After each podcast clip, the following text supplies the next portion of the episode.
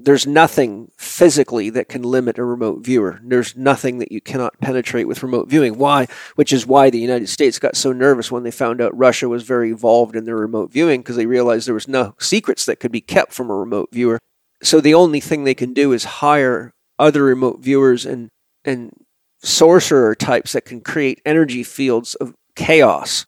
And then it makes it harder for the remote viewer to penetrate these fields that are generated by other beings because they're generating fields at the frequency that it blocks a remote viewer, but nothing material can block them. Welcome to Living 4D with Paul Chek. Today's episode is a solo cast where Paul answers some of the questions that listeners have asked him on social media. You received nearly 100 questions, so could not get through all of them in one episode, but we selected questions on topics that several people had expressed an interest in or those that were particularly insightful. The questions range from health related to relationship advice to deep philosophical questions, and Paul hopes that you will find his answers interesting and thought provoking. If you enjoyed today's episode, please consider leaving us a five star rating and a warm review at the top of the show page on Spotify or at the bottom of the show page if you are listening on Apple Podcast. Your opinions matter and your ratings help us to grow and help more people to be healthy, find freedom of body and mind, and to live their dreams. So, our first question comes from Scott McGee, and he asks, Who is your favorite philosopher? Boy, that's a big question. Hmm. The, the, my favorite philosopher that's alive would be Iain McGilchrist. And um, if you haven't ever heard of him or studied him, just look up Iain McGilchrist, G I L C H R I S T. Um, he has a lot of presentations on the Scientific Medical Network, which is also an excellent network if you want to have regular lectures by very deep, wise people. And um, Iain McGilchrist recently published a two volume set called The Matter with Things, which is extremely comprehensive. He's a neuroscientist, if I remember right, and a philosopher, but he's very, very good. Other than that, um, I love Friedrich Nietzsche. I love Spinoza. I like uh, Immanuel Kant. I, have enjoyed David Hume. You know, there's a lot of them. I have a, I've studied a lot of philosophy, so the question being my favorite is a tricky one because I don't really have a favorite. I draw on a body of knowledge and synthesize it by looking at the aspects of each philosopher that seem most relevant and valuable to me and to life and to you know a general understanding of philosophy so there's there's a lot of them but i'd say the the person that I would lean on as somebody that I regard highly that's alive would be Iain McGilchrist. And Ken Wilber, of course, is one of my favorite philosophers for sure. Okay, great. Uh, next question comes from Enlightened Athlete. And the question is this How do you deal with the emotional feeling of being an imposter?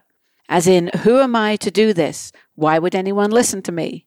Logically, I know that's not true based on the results in my life, but at times, like when I'm reaching out to guests for a podcast, that little voice pops up and seems so real. Yeah, a, a lot of that type of inner voice stuff is the result of childhood development. And that that's something that, you know, most people have to some degree, whether it be who am I to do this or I'm not good enough or I'm not beautiful enough or smart enough. You know, all of those things are remnants usually from childhood insecurities. So I think it's important for each of us to remember that we're all sparks of the divine. We are all here to share our unique genius. You know, the way I often say it to my students is if you could imagine a giant puzzle that represented everything and everyone and every being in the universe, each soul is a piece of the puzzle. And so, what I say to my students in class is I say, if you were to see a giant puzzle on the wall with even one piece missing, where would your eyes immediately go? And without hesitation, they all say go. Uh, they would go right to the empty spot. I would wonder why that spot is empty. And so that represents each soul. We're all here, and we all are part of the puzzle at any given time, and each of us brings unique talents, gifts, perspectives, feeling states, intuitive access, innate wisdom. And it takes a while for most people to grow into their sense of soul and to overcome parental, uh, religious, and social programming to the point that they realize that there's something inside of them, which is their soul, that has something specific that it's here to do or to share. And once we realize that, then it's easier to see that those voices are really just subconscious programs that are running, but they're there as a gift because you know the first thing you've got to do is you have to build a mind. So all that social programming puts constructs in our mind.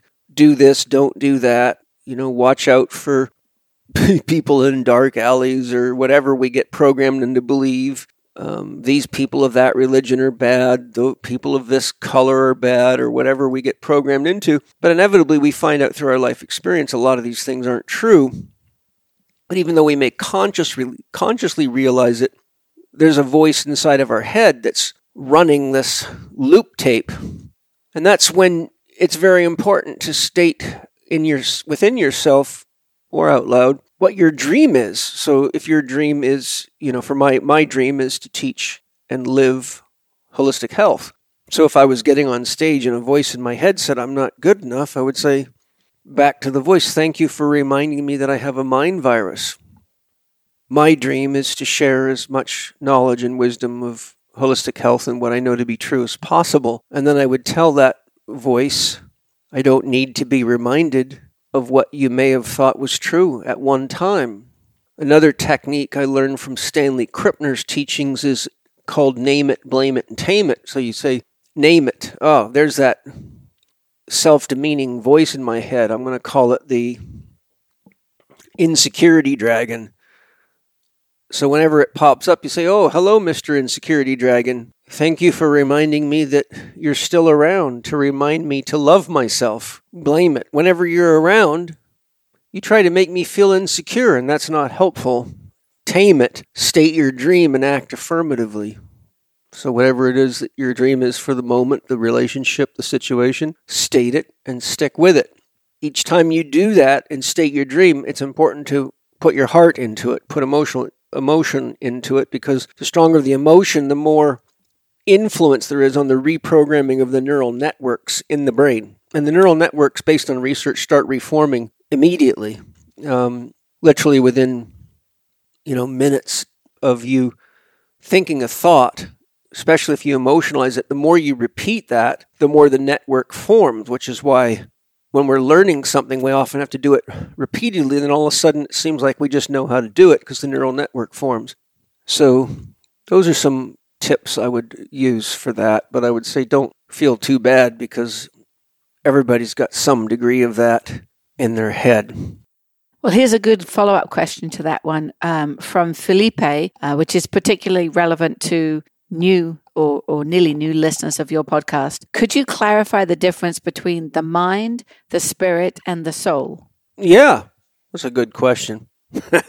mind, the best definition for mind that I've ever found in all my research, and I have a comprehensive, uh, multiple chapters, two two key chapters, but there's a lot on on all these things in my new book series. But mind, according to Dr. Dan Siegel, who spent years working with a group of very intelligent people to define mind, mind is an embodied and relational process that regulates the flow of energy and information. So I'll say that again. Mind is an embodied and relational process that regulates the flow of energy and information.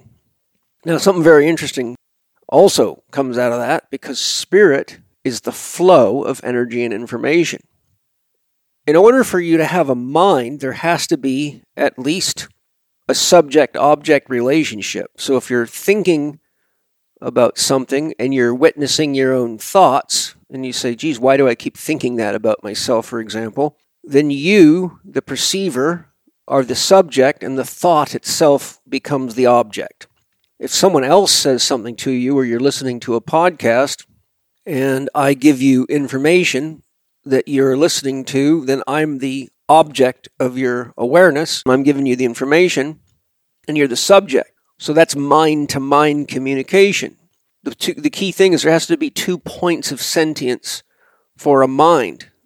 Unless you go into a broader definition of mind, such as two computers talking, they are not sentient, they are just information processors. So many people think of computers like minds, but they're not really minds, they're information processors. They're just running programs. They don't have any conscious awareness. Uh, there's a computer doesn't know the difference between one word and another. It's just responding to programs. But spirit is the flow of energy and information, and thoughts are also spirit. I mean, I could go very deep into this, but yeah, I'll just keep it simple because I'd have to give you a much longer explanation. So remember, the entire universe, according to physics, quantum physics, many branches of science, uh, multiple branches of science, have all concluded that the entire universe is created of energy and information. So, for example, sunlight moves from the sun to the earth, and there you have the flow of energy and information. There's obviously energy there, it'll burn you, and there's obviously information there because it informs plants. If there's no uh, information in the sunlight, then the plant wouldn't be able to use it to make things. So these are there's these are more natural science type perspectives.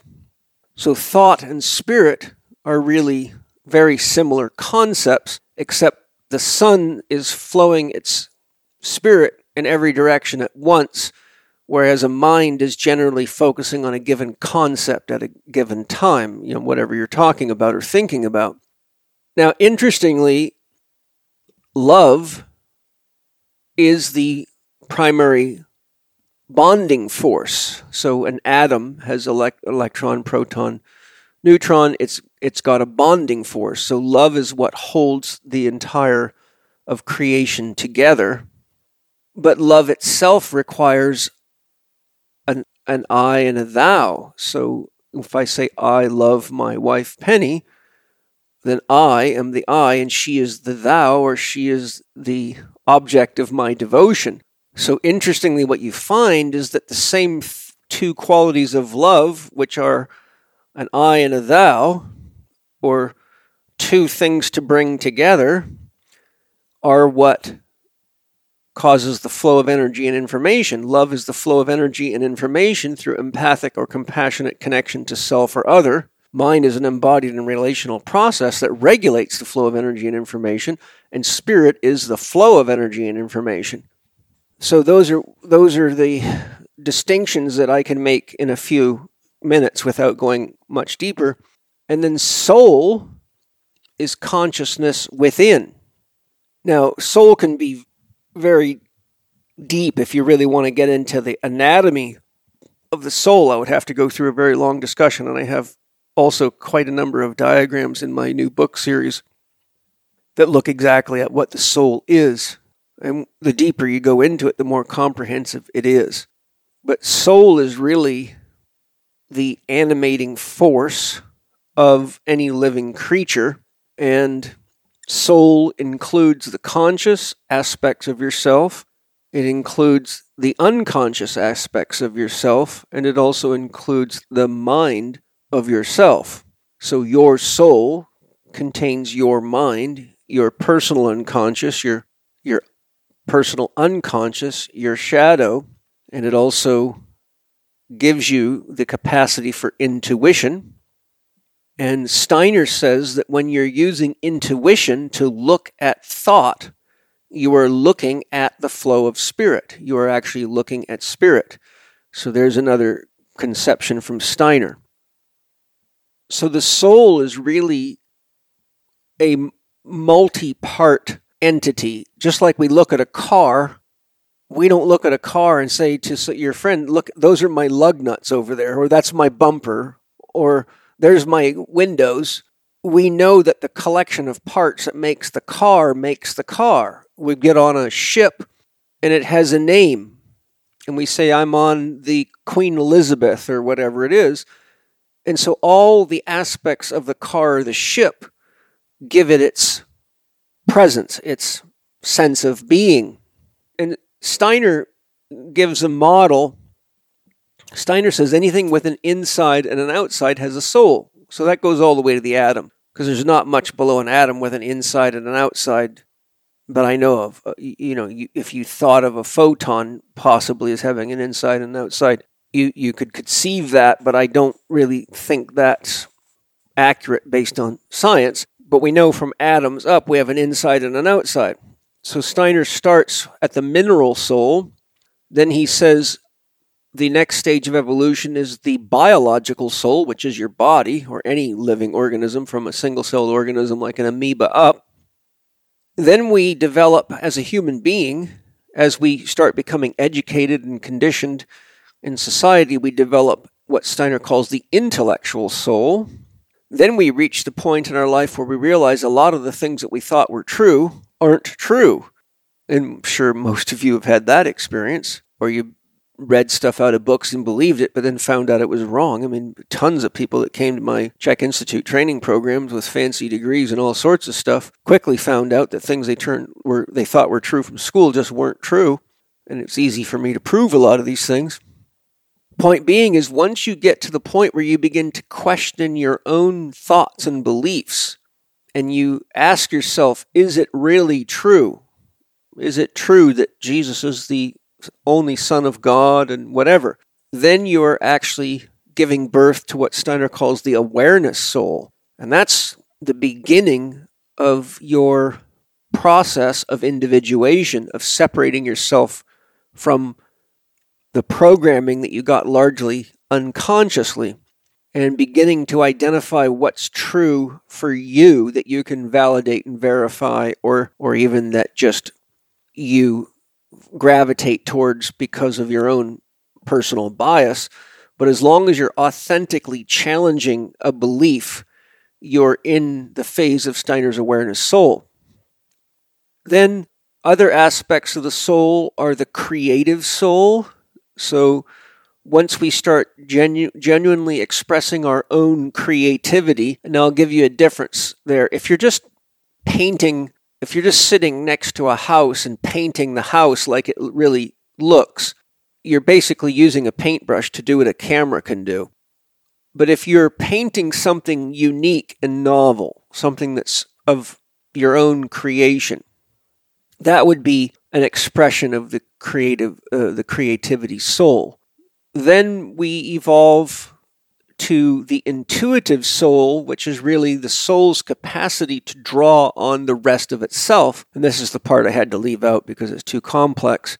But the soul cannot be separate from anything in creation for reasons that would be too long to explain. But just a short explanation is you look at yourself in the mirror, you see yourself, and you think, there I am. But your cell, every cell in your body, according to current science, is replaced every year. So when I see Paul in the mirror, I don't see the same guy I saw a few days ago because your epidermis is turns over every three days. Uh, you know, every muscle cell in your body turns over every something like every six weeks. So the reality of it is is that what we think of ourselves is really more of a mental image and it's based on our genetics and, and structure and things like that but we're constantly changing. One minute we've, we're drinking beer, the next minute we're eating cookies, and, and you know we pee it out and poop it out and breathe it out, and some of it gets metabolized into our tissues, and we wear that for a while. So there you can actually see that the perception of the soul is is much vaster than it looks like because the air you're breathing right now was probably got some molecules that someone breathed out in China two days ago that got here on the jet stream, and whoever else is in the room with you. And you're constantly replacing the water in your body, and it could come from anywhere in the world, and water can be millions and millions of years old. So, what I'm showing you even at a physical level, is that what the soul is cannot be isolated to any one point in space or time. So, how that relates to the intuitive soul, without getting into the metaphysical aspects of it, is that the ego creates the illusion of separation or individuation. I mean, it, my ego makes me think I'm separate from Penny, which is a necessary vehicle for love to experience itself or to, to be experienced. And then, but once you get rid of the ego, like if you get into a real deep meditation, depending on the type of meditation, or you're get deep in a shamanic journey, you know, I can assure you that 10 grams of mushrooms will teach you a lot about the universal nature of your soul. All of a sudden, your ego can't control itself anymore. It can't can, can't create this isolated image, and, and you find yourself one with everything.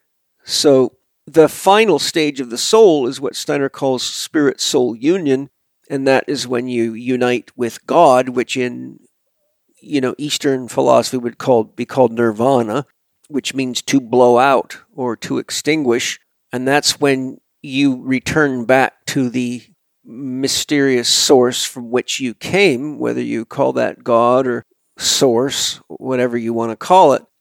But really, that's the source of the soul, and because that is one with all that is, because there is nothing here but that. In other words, everything in existence is an expression of that prime source, including your own soul. So the soul basically wears these garments that give it this perception of self. And by the way, I didn't mention Plotinus earlier because uh, Plotinus is definitely one of my favorite philosophers. But the reason I thought of it now is because Plotinus's teachings on the soul are quite extraordinary and very powerful. So I gave the answer to the mind, to the spirit, and to the soul. Right? Was there, was that it? That's my short answer. we don't have a podcast long enough for the long answer. Well, we have six volumes of books coming out, six volume set of books that'll get into it with beautiful art and diagrams. And your new book set is called Welcome to Spirit Gym your guide to more love, life, and freedom. And I know we've had quite a few questions about when that might be out.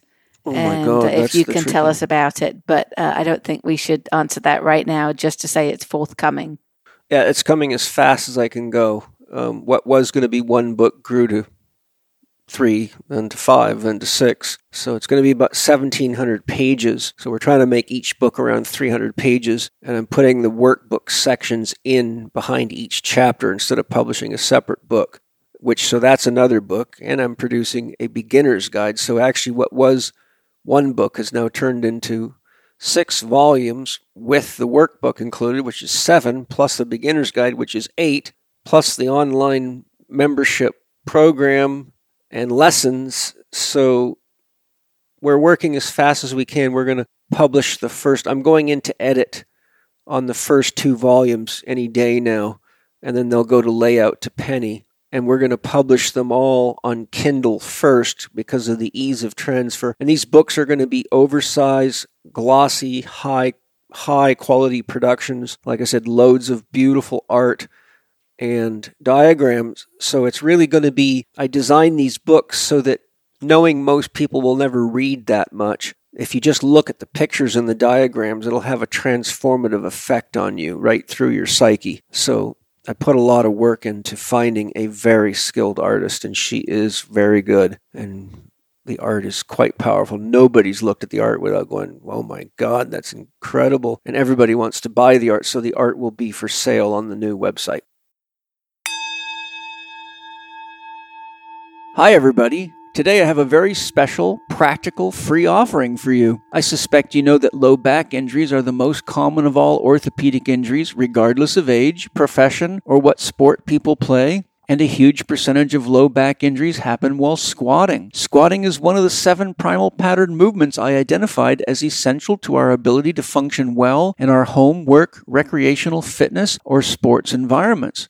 Most don't realize it, but the squat pattern is one of the most common patterns that lead to low back injuries. We are using the squat pattern when we get in and out of chairs, on and off the toilet, or engage small children. Additionally, to get in and out of a car requires a single legged squat with a bend and a twist, particularly if you drive a car that's low to the ground, like a sports car, which is a very complex movement for anybody with a weak dysfunctional core or who has an unresolved back injury from the past, which is exceedingly common, even among world class athletes. I would love to give you the squat assessment I developed for the students of the CHEK Academy so you can identify any muscle imbalances, joint restrictions, or technical flaws that include the need for form correction or corrective stretching, joint mobilization, and specific strengthening. Anybody that wants to heal from back pain, avoid unwanted back pain, enhance work readiness and athletic performance will be well supported by using my free squat assessment checklist. My squat assessment is ideal for any athlete wanting to optimize their performance in the squat. My squat assessment includes three key setup assessments, 11 squat execution assessments, a list of key indicators of muscle imbalances, muscle weakness, or joint restrictions. Additionally, once you've downloaded my squat assessment, you will receive a sequence of follow up videos that will show you how to use it. These instructional videos are not only highly informative, they are also free. To get your squat assessment form and free instructional videos on how to use it, to its potential, go to chekinstitute.com forward slash squat dash assessment. That's chekinstitute.com forward slash squat dash assessment. I'm sure you'll be amazed at how effective this squat assessment is, even if you don't have back pain, and how much it can help you help others. Enjoy.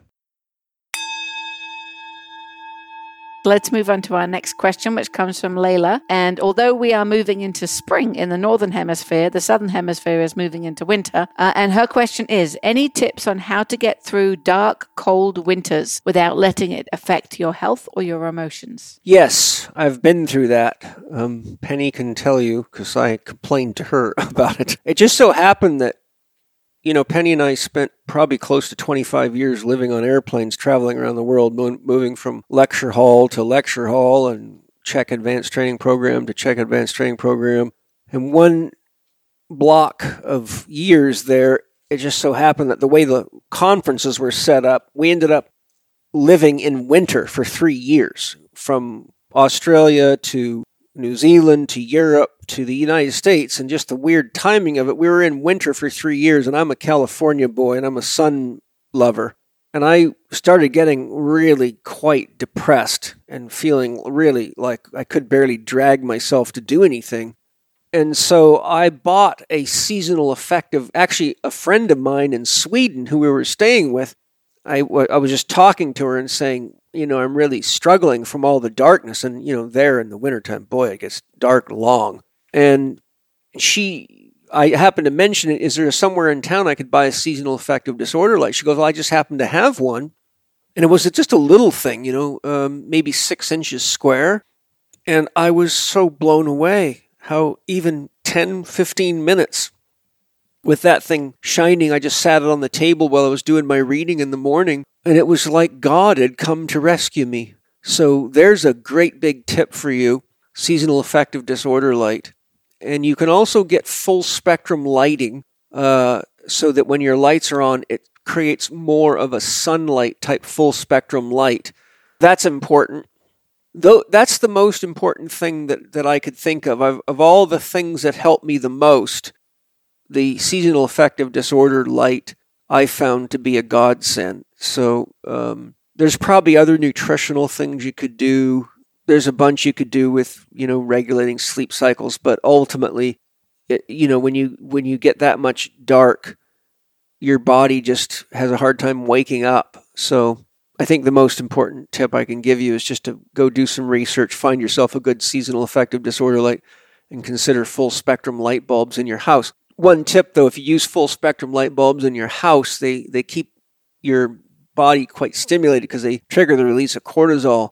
So you want to turn those lights off a couple hours before bedtime, or the um, stimulation of cortisol will inhibit the release of melatonin, and you'll end up finding yourself having a hard time sleeping at night. So that's my tip for you. Great. Thank you for that. Question from Mitchell. Um, I want to see how much you're going to confess to this one. What is the vice that you give into, if any? Surely you sometimes slip up. I don't slip up. I make choices. Um, I have a few things. You know, my body hates, I mean, hates nuts, grains, and seeds, but I love popcorn and it comes at a cost. If I eat popcorn, it takes three to four days before my joints start aching and my body swells up and I lose my muscle definition. I have all the signs of excess cortisol and hyperimmune activity. But we recently went to the Circus Vargas with the kids and they had some, um, I don't know, caramel popcorn. And it wasn't too overly sweetened, which was good. But I ate two of the small bag, a bag and a half. I shared it with the kids. And uh, it was damn good but it zapped me. Um, I love chocolate, but my body hates chocolate. Man, my body reacts to chocolate like I'm eating poison. But boy, when I eat it, I get high off it. So occasionally I eat chocolate. Sometimes I'll, you know, I do a lot of work writing. So I, I'm, for the last three years, all this writing, I've been pushing myself a lot harder than normal um, and working long hours, getting up at 3.30 in the morning and, you know, going to bed usually at 8.30 at night. But by the time the afternoon comes, it's a choice between figuring out a way to pick myself up. Um, ideally, what I like to do is jump in the cold plunge after a sauna, and that wakes me up. But sometimes I'm pushing it too hard, and that won't even do the trick. So I might reach in and I have a whole arsenal of different kinds of chocolates, and some of them that are custom designed, like one with a lion's mane in it, and um, ginkgo, and so some of those things pick my brain up a bit, but they actually, if I eat too much of them, they overstimulate my brain, just make my brain hurt. Um, I love espresso, but I can only do one shot a day or I'll get addicted. And I've been through two bad periods of having to withdraw from coffee. So I have been really good for many years now at not eating more or drinking more than one single shot of espresso in the morning. And Penny can tell you we're both coffee lovers. We've traveled the world sampling coffee and espresso all over the world, haven't we, baby? We have, yes. But so I have to be very disciplined with espresso, but I do give myself permission to have one shot every morning, and I have the best possible espresso beans and the best coffee machine and grinder you could probably find, at least for me.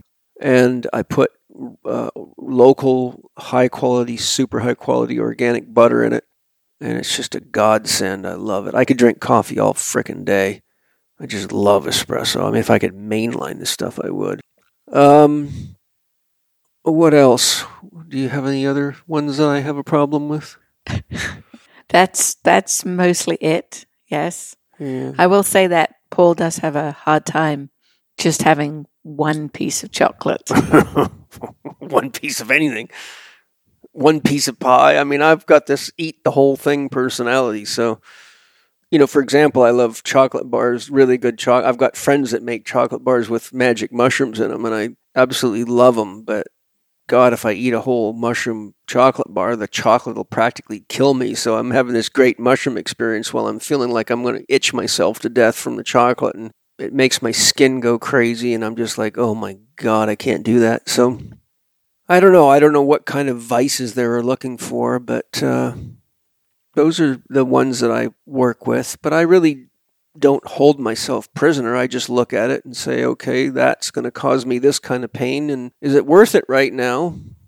And the other, my other vice is, is potato chips. I love potato chips and anything that's made from any food manufacturer, even the best organic chips we get, mess my body up. My body hates any kind of those cooked oils. But if we have our chef make potato chips, they don't bother me at all. So it's one of those weird things where I have to really be careful about eating potato chips because my body just doesn't like it's the oils predominantly. Um, but I don't.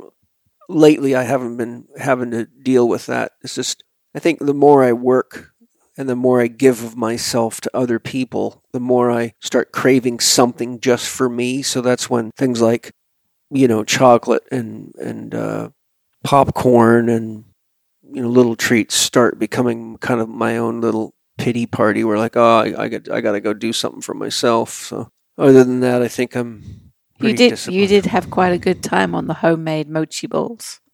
Those were very good. Yes. Yeah, I don't do well with rice, and mochi balls are made of rice flour and coconut, and I don't do well with coconut at all. So that's another vice. Every now and then I'll have a little coconut ice cream. just because it's about the least of the devils that I can do. But that's another one that'll cost me about three days of pain.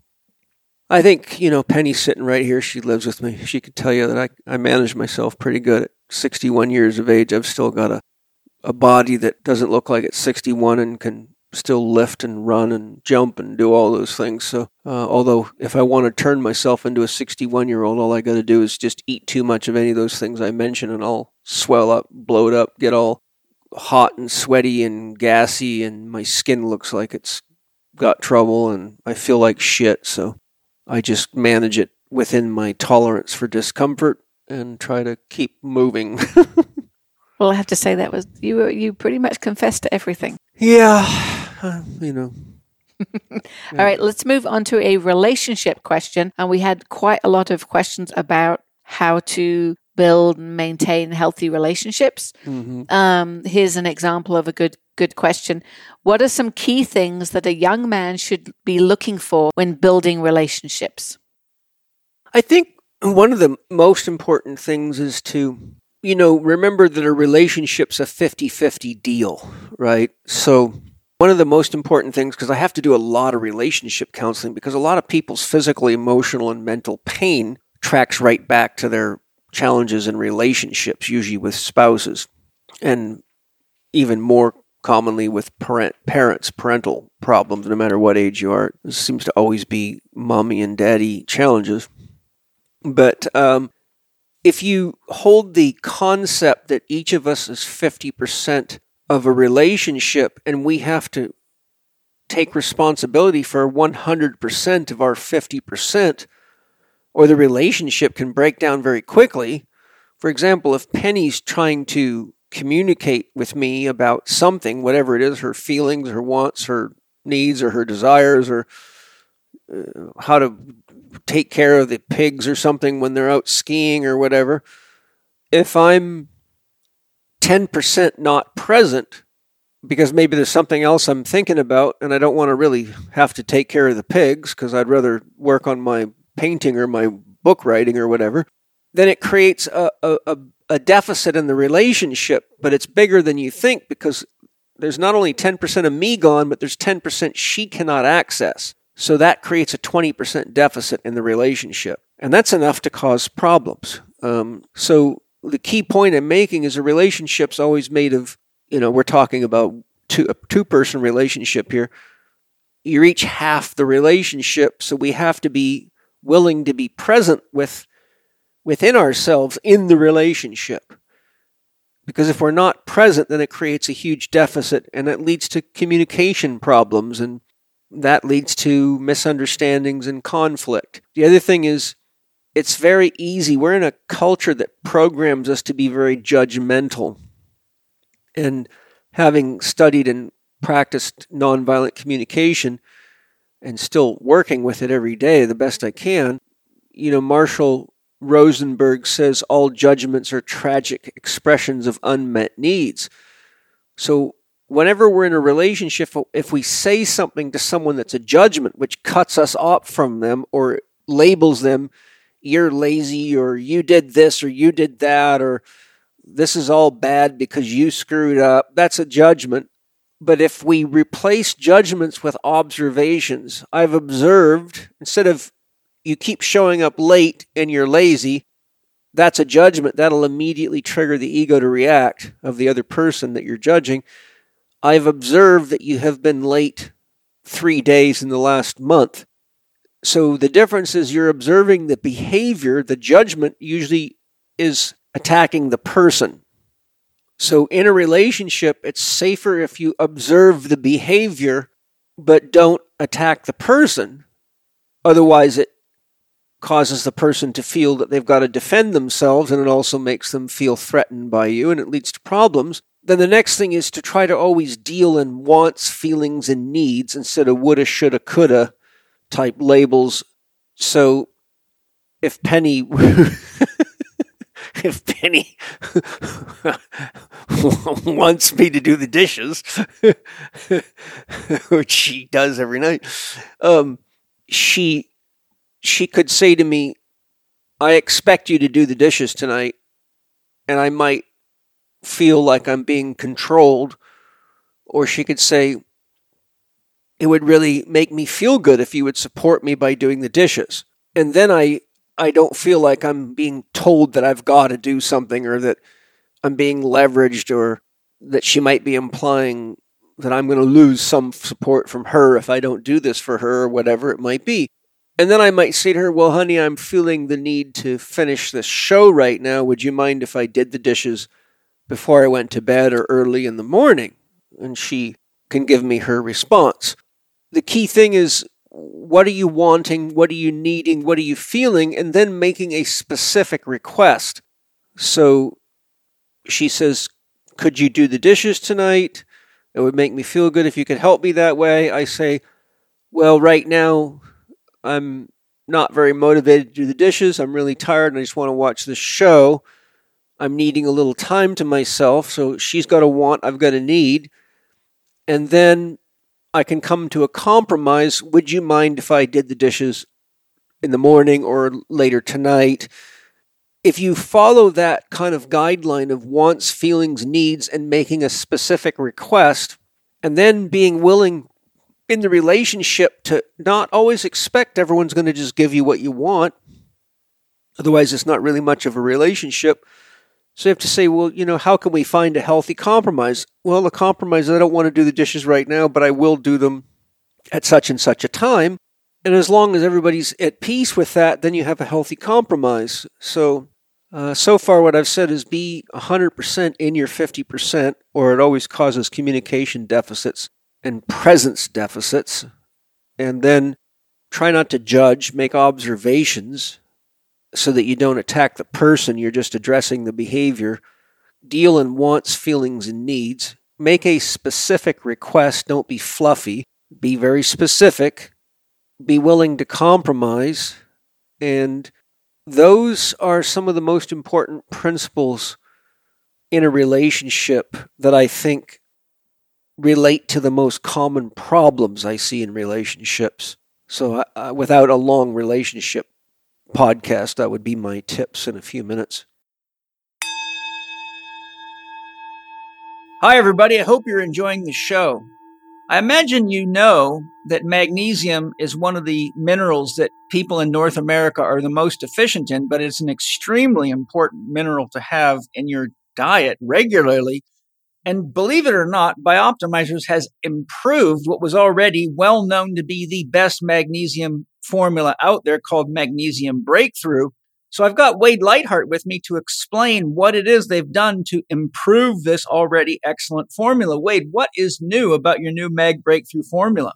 Well, it's called sucrosomial magnesium. So we have seven different types of magnesium in Magnesium Breakthrough because they're uptaken by different parts of the body. But a new type of magnesium has been created called sucrosomial. And what it shows in the research in science is that it's actually even more absorbable by the body, particularly inside of the brain, which is a big aspect uh, to enhance neurotransmitter formation as well as ensuring the rest and relax response in the nervous system that a lot of people will take magnesium for. They find it, you know, clocks them down, helps them sleep better, allows for the relaxation of striated and smooth muscle tissue in the body, which creates an energetic relief.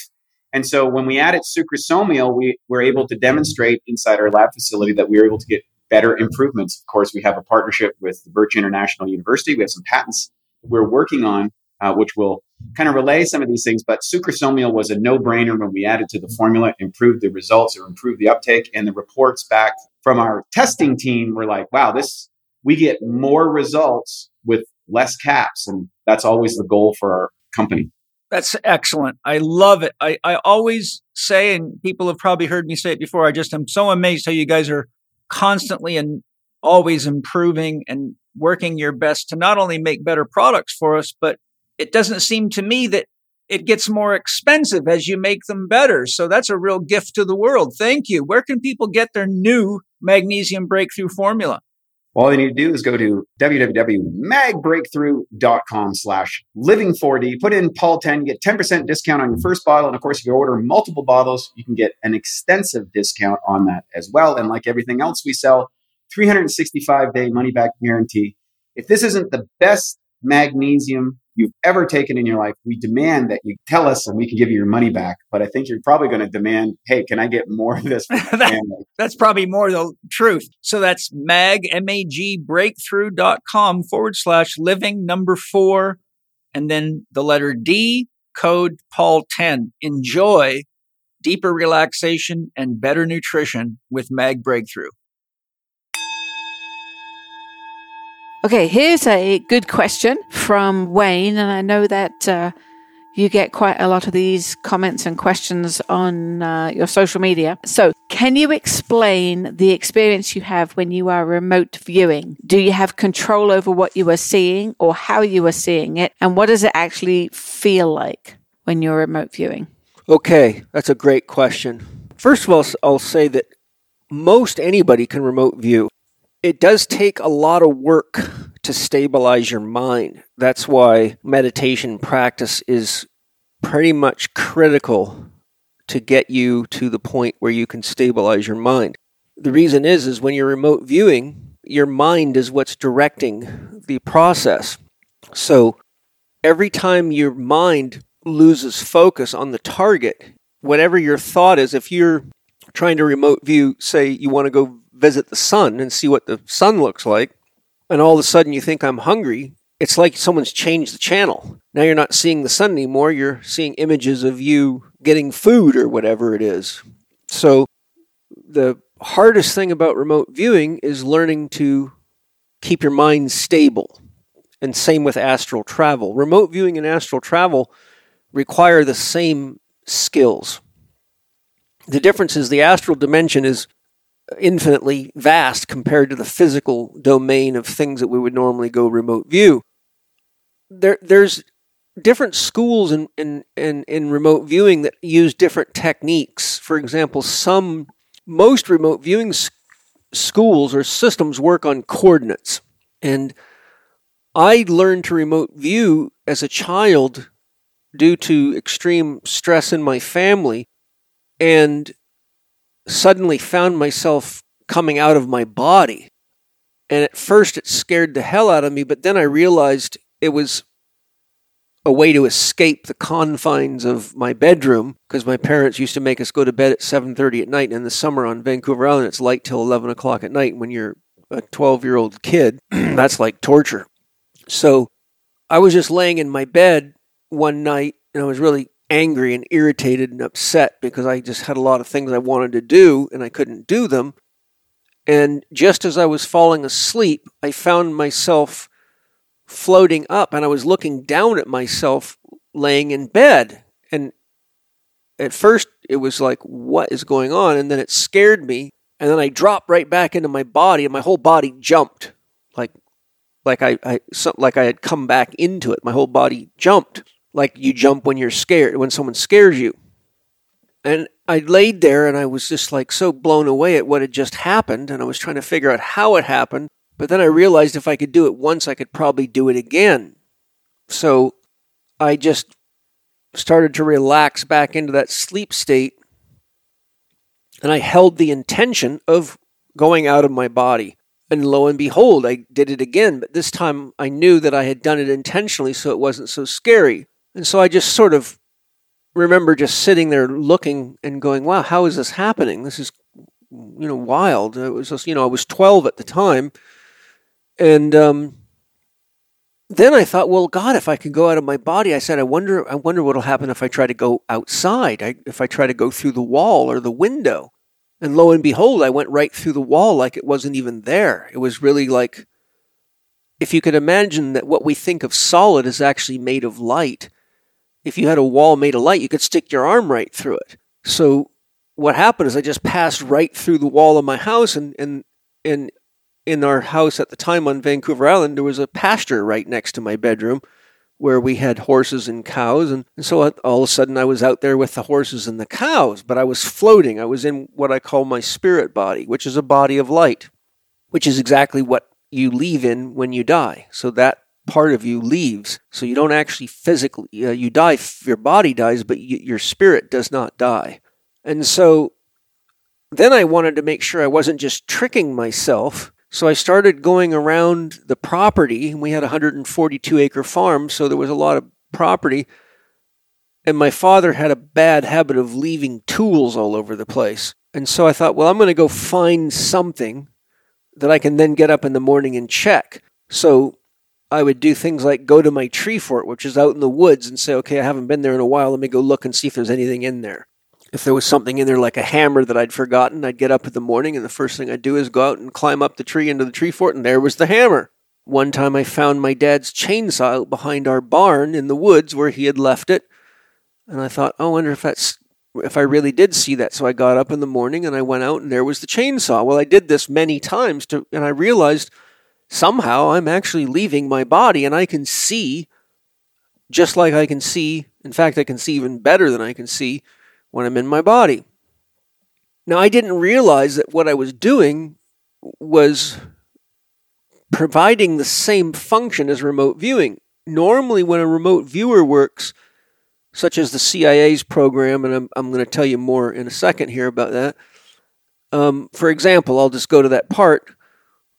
As I grew older and got busier and busier with sports and things, I stopped practicing this. I, I, I just got distracted. But when I was, I don't know how old, in the year 2000, so 23 years ago, there was a conference put on by Lynne McTaggart in London, England, called The Field um, and she's run that conference many years. I don't know if she runs it anymore.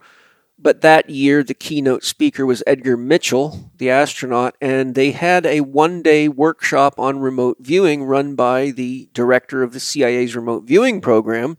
And I said to some of my instructors that lived in London, Would you like to go with me? I'd never told anybody that I had these abilities as a kid.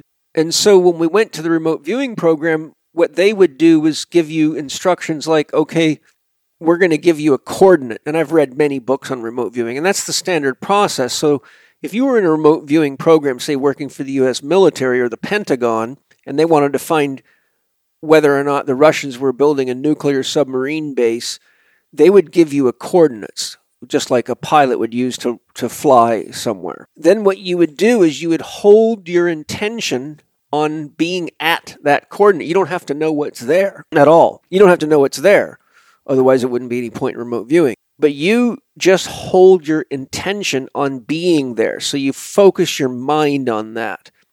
And then you just completely relax your mind. And while focusing your mind on that map coordinate, while keeping your mind empty, you see what starts to rise up. And so, what starts rising up is images, and it can be sounds, and it can be different people have different abilities. I'm fortunate that I, I can, I have all the abilities in remote viewing that I do sitting here in my body. And so, you'll you don't really know if what you're looking at is the right thing. So typically, what a remote viewer does is start sketching and writing notes. So they say, "Oh, I see a big building, or I see a what looks like a giant rocket, or whatever you see." And then in, in, in a military situation, they would look at what you write down, but they also usually give other remote viewers the same target without you knowing it. And then they'll take all the drawings and correlate them. And if several remote viewers come up with similar things that all look like what they suspect is there, or even if it's not what they suspect is there, then they will actually use satellites or other technologies to investigate that location. And they find at, with very high accuracy that remote viewers that are skilled are, are really reliable. So, in the remote viewing course, one of the things they did was they put photographs in uh, the big photographs, like eight by ten size photographs, in envelopes, so you couldn't see what was in them, and they taped them to a whiteboard. And then what they would do was they would give you the coordinates of the location where the photograph was taken, and then they would say, draw or take notes on what you see at such and such a coordinates. And so you could do it that way. And two of my instructors were with me at this course, and they were repeatedly blown away because when the instructor would say, "Okay, you know, you know, look at your drawings, and we're going to unveil the photograph." And my my instructors that were with me would look at my drawings. It would be like, oh "My God, Paul, that's crazy! You just drew very accurately what was there. How are you doing that?" Um, so I, you know, of course, I didn't have time to tell them, and I was in the middle of a course. But at the end of the course, the instructor said, we're going to have a contest now. There was 750 people in the class, so it's not like it was just a little tiny class of five or six people. It was a huge class. It was in an auditorium. The instructor said, "Tell me what happened." And he gave a date. I think it was July something, such and such a year. Tell me what happened to me at this date and time, which is an unusual kind of request for a remote viewer because he didn't give a coordinates. So what I did is I asked my soul to connect me to his soul and then my I said tell I said tell my to my soul tell me when I'm connected to the soul of the instructor. And then I got a yes. And then I said to his soul could you please take me to this date and this time so I can see what happened in the timeline of his life? And all of a sudden I just doing the same practice just relaxed emptied myself. So I let my mind become like a mirror. And whatever shows up in the my sort of the you know the the screen of the mind. So a lot of people get images, but what I was what I had had happen was I was floating in my spirit body just like when I left my body, which is what typically happens to me when I remote view. And I found myself floating outside of a, you know, a multi-story building made of glass like a, you know, kind of like an expensive executive type building. And then my soul drew me closer to a window, and I looked through the window and I saw the instructor laying on a gurney, and it was inside of a hospital. And so I went, oh, wow, this guy's in the hospital. And I noticed that the there was a lot of people in the room. There was probably four nurses and two doctors, and they were all moving very fast, like it was an emergency. And he had tubes and wires and electrocardiogram, and I mean, there was a lot of uh, equipment attached to him. And so I just watched this go on. And then he said, okay, you know, he called the end of the session, and I immediately knew I was going to win. And so I shot my hand up and I said to him exactly what I just told you guys. And I could see he had a look on his face like he was shocked. Uh, I got him. And then I had to sit there and listen to people saying, oh, you were stuck in a cave and there was, you know, crocodiles or whatever their story was. And I'm like waiting and waiting. Finally, he said, You, the guy that looks like a soldier in the back, you're the winner at that date and time, I had a massive heart attack and I was being rushed into heart, heart surgery. So I watched him being prepared for heart surgery. Now, I've remote viewed many, many times. I've helped find lost people on two occasions successfully. Um, unfortunately, they were dead both times, but the families were very concerned because they couldn't find their loved ones. Uh, one was a fire. One, one was three students of the CHEK Institute that died mountaineering and got snowed in and froze to death, and the uh, National Guard couldn't find them. And I got asked to help, and I did tell them where they're at, and that's where they were. But for example, when I go remote view places like the sun, Venus, wherever, I've gone lots of places, and yes, I have run into ETs. They are out there, and even had conversations with them. So if you think I'm crazy, then think I'm crazy. That's okay. But I just hold the intention, for example, of being on the sun. And interestingly, there is no distance in remote viewing. Like, I don't have to travel. Like, you know, like if I want to remote view someone's house in New York, I can be there as quickly as I can just drop into the awareness of being there. There is no distance. And, and this brings up a key point. This is a metaphysical reality. The ego creates the illusion of separation, but consciousness is ubiquitous. So when you empty your mind of your thoughts, what you're doing is you're opening yourself to the flow of consciousness. But when you hold an intention, then you, because you are consciousness, then you are actually looking at the sun of yourself or you're looking at the tree fort of yourself, or you're looking at the uh, mountain of yourself, or wherever it is that you're intending to be. And so, because I'm in a body of light, for example, being on the sun, uh, the heat has no effect on you.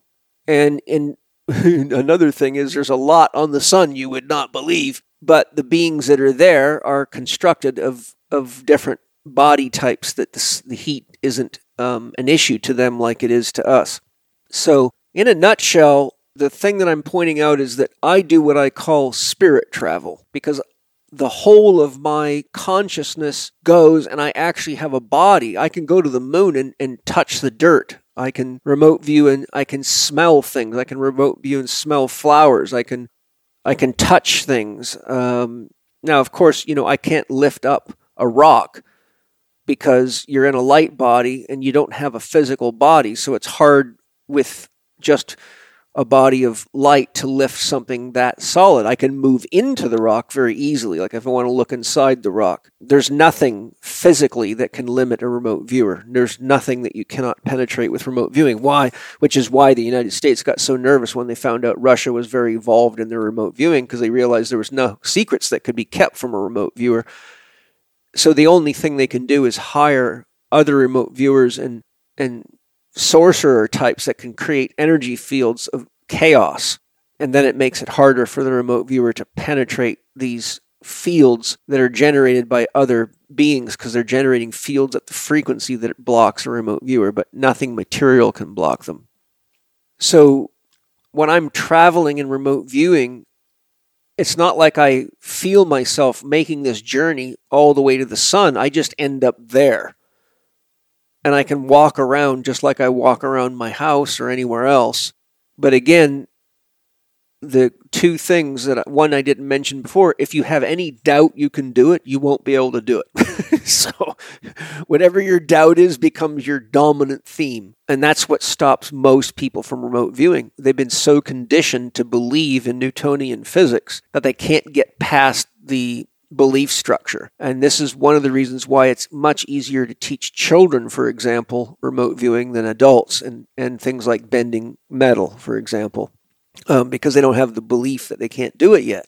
And the other is you got to be able to keep your mind very stable. You must be able to hold it like a sniper holding the rifle dead on the target, bullseye, and allow the information to begin to unfold.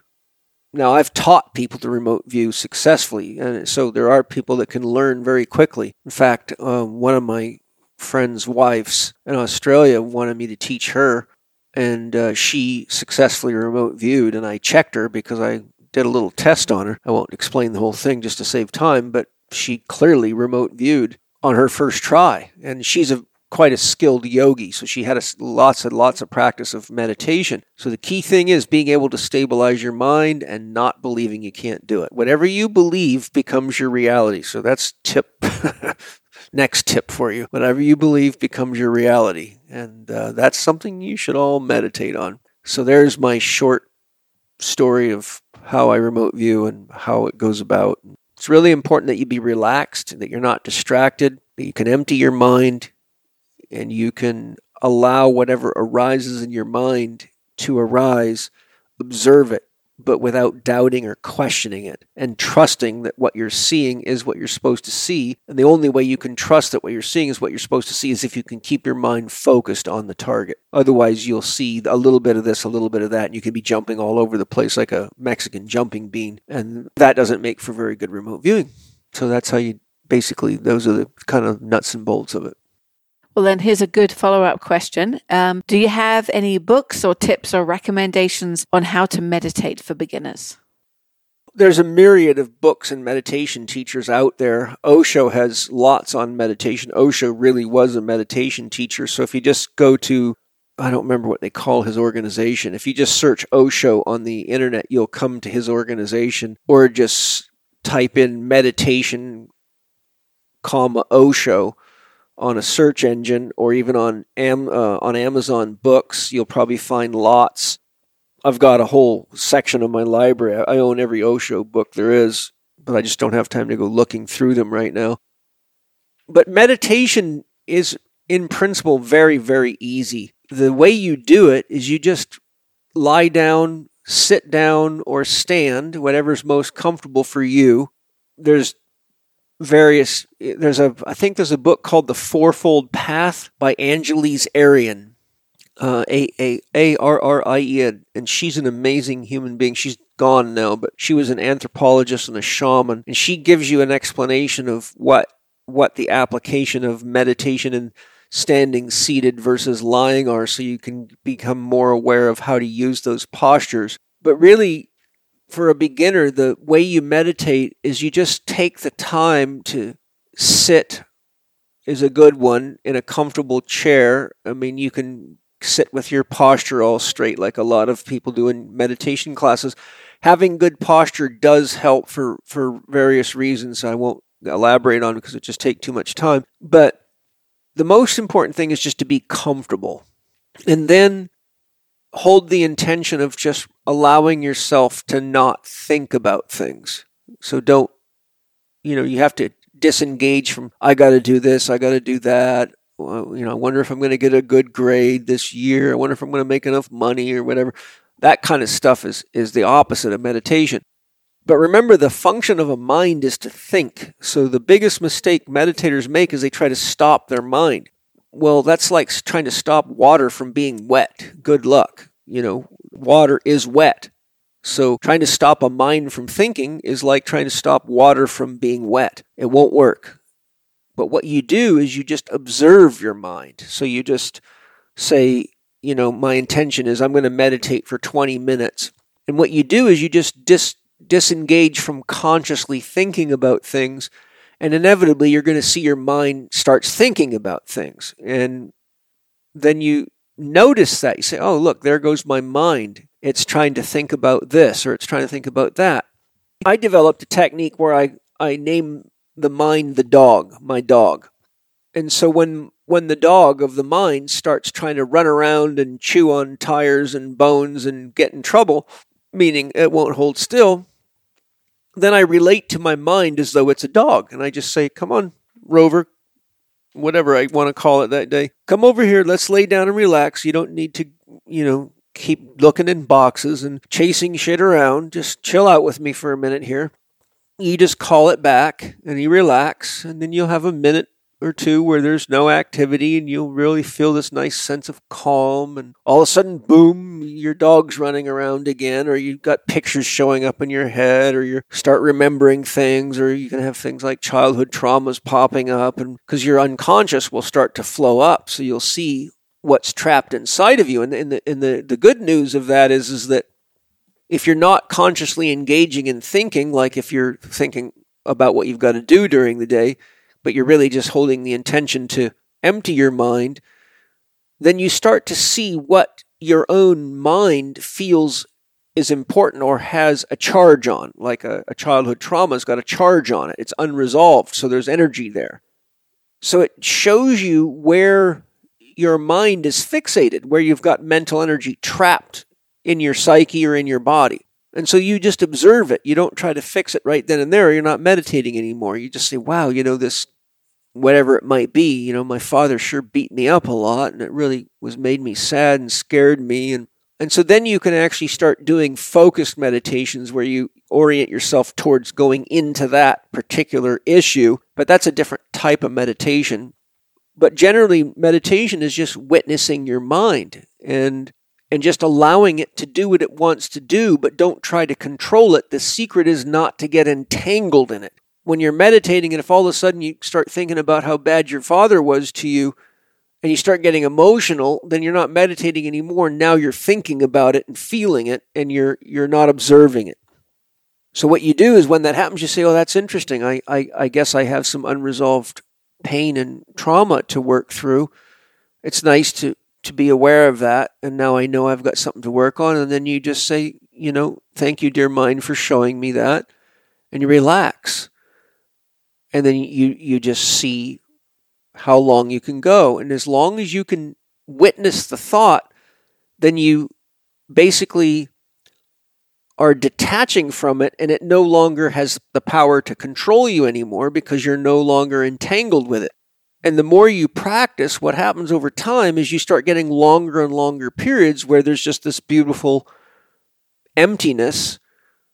And in that emptiness, all sorts of things can show up. Uh, you can find yourself having visions of the galaxy or you know any any number of things and some of them can be stunningly beautiful very similar like to being on a shamanic journey with plant medicines, but it's just coming to you because you're really what's happening is your mind is expanding and it can expand to, you know, vast, vast, you know, you can you can expand to become one with the universe. It's happened to me multiple times through meditation.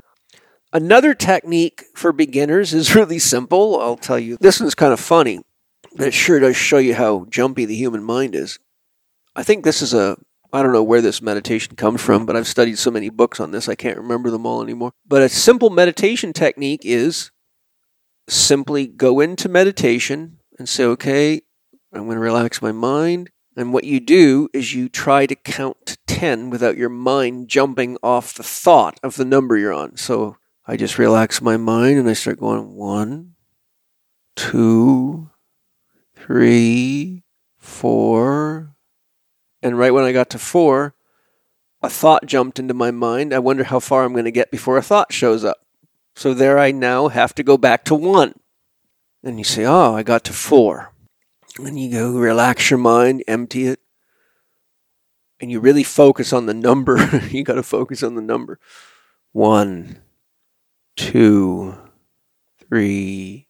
I got to three and I heard the air conditioning come on and I thought the thought was, oh, the air conditioning just came on. So now I'm off because I got to be focused on the number. Now, just so you don't feel bad, I've read books by monks that have been meditating for 30 plus years that say they rarely make it to 10.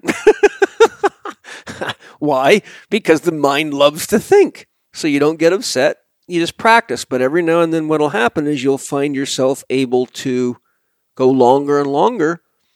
And I've had periods where I've been completely in a state of what's classically called no mind for over an hour. And it shocked me because it felt like only five minutes had gone by. I looked at the clock and wow, an hour's gone by. And so that's really what meditation does is it basically teaches you to detach from your mind, not be controlled by your mind. This is why they say a mind makes a better tool than a master. And then through the process of emptying yourself, you get the benefit of seeing where you have an unresolved charge on thoughts, feelings, emotions, or experiences. And those are where you're being affected in your unconscious. And so I could go into a long story about that, but that's really what I do when I work with people in therapy, for example. If I want to find out where unresolved traumas are, then I can just sit and meditate with them and ask their soul have them ask their soul to show them where they have unresolved trauma or anything that's decreasing their freedom or their agency, their capacity to create what they want in their life. And inevitably, they'll start feeling, intuiting, knowing, hearing, seeing, reliving things that they had no idea that had happened because it happened to them when they were too young to remember. So, those are some basic meditation skills. Remote viewing is different because you have a target to focus on and you, it's easier to focus on a target than it is to focus on on nothingness. So the, the meditation approach is just to empty your mind and just observe what rises without attaching to it. Remote viewing is like meditation except you put all your intention so just like i said focus on the numbers one two. Except with remote viewing we don't have 10 targets we have one. So where if you were just to say one, one, one, and just keep focusing on one, that would be more like a remote viewing process of how you would initiate remote viewing. But if you just practice the things that I've just shared, anyone, you will be learning to meditate. I'll give you one more tip. I, I developed this one myself through my studies of alchemy. I took the concept from alchemy and then just created my own meditation. I call it the lifeguard tower. Just imagine you're going down to the beach, like a Southern California beach, and you visualize yourself climbing up into the lifeguard tower, and then all the people laying on the beach, and all the birds, the seagulls, the sea lions, the whales, or whatever you see out there, they represent thoughts. So what you do is you sit on the lifeguard tower, and the lifeguard can't get fixated on any one thing. So if he sees a couple of girls starting to get hot and sexy with each other, a young male lifeguard could get very distracted by that, which would be like getting entangled in your thoughts. And while that's happening, some 13 year old surfing in a rip current is drowning because the lifeguard's not paying attention. So, what you do is you sit in your imaginary lifeguard tower and you just survey the beach with an open gaze, not trying to focus on any one event. You just observe what's there. You say, oh, there's a seagull. Cool. Uh, oh, look at the size of that wave. And then, oh, how's everybody doing on the beach? And you just detach from everything on the beach while observing it. And so that's a nice, easy way to begin to learn to detach from your thoughts and just go into pure observation mode, which again is very much like remote viewing. So there's some tips anybody can use. Hi, everybody. I'd like to say thank you for learning and growing with me and listening to my podcast and sharing it. And while we're here together for a minute, I'd like to tell you about Cymbiotika's Super Greens, which is an excellent, efficient way to boost your daily nutrition. It contains a bioavailable complex of natural plant compounds, including chlorophyll, glucoraphanin, broccoli seed, and other alkalinizing greens. This is important because even if you eat a good diet, the combination of daily life stressors coupled with the toxicity in our environment tends to acidify our body. And when we are acidic, we promote inflammatory responses in the body. When we have inflammation from stress, environmental toxins, and other factors, and are acidic, our body doesn't recover as well, we generally don't sleep as well, and we age more rapidly. Cymbiotika's Super Greens not only alkalinizes our body, gives us excellent sources of plant nutrition, and promotes a healthy immune response, super greens support cellular detoxification. Cymbiotika super greens come in a lovely tasting citrus lime flavor. Your super greens are packed in 30 easy to use daily servings, and all you need to do is squeeze it in your mouth or mix it in your favorite beverage. If you want to add another aid to boost energy and support your immune system, grab some of Cymbiotika's excellent vitamin C while you're there and mix it with your super greens, and you will have the energy and vitality to feel confident that you are doing what is important to take care of yourself and your family too. To get your super greens, go to bit.ly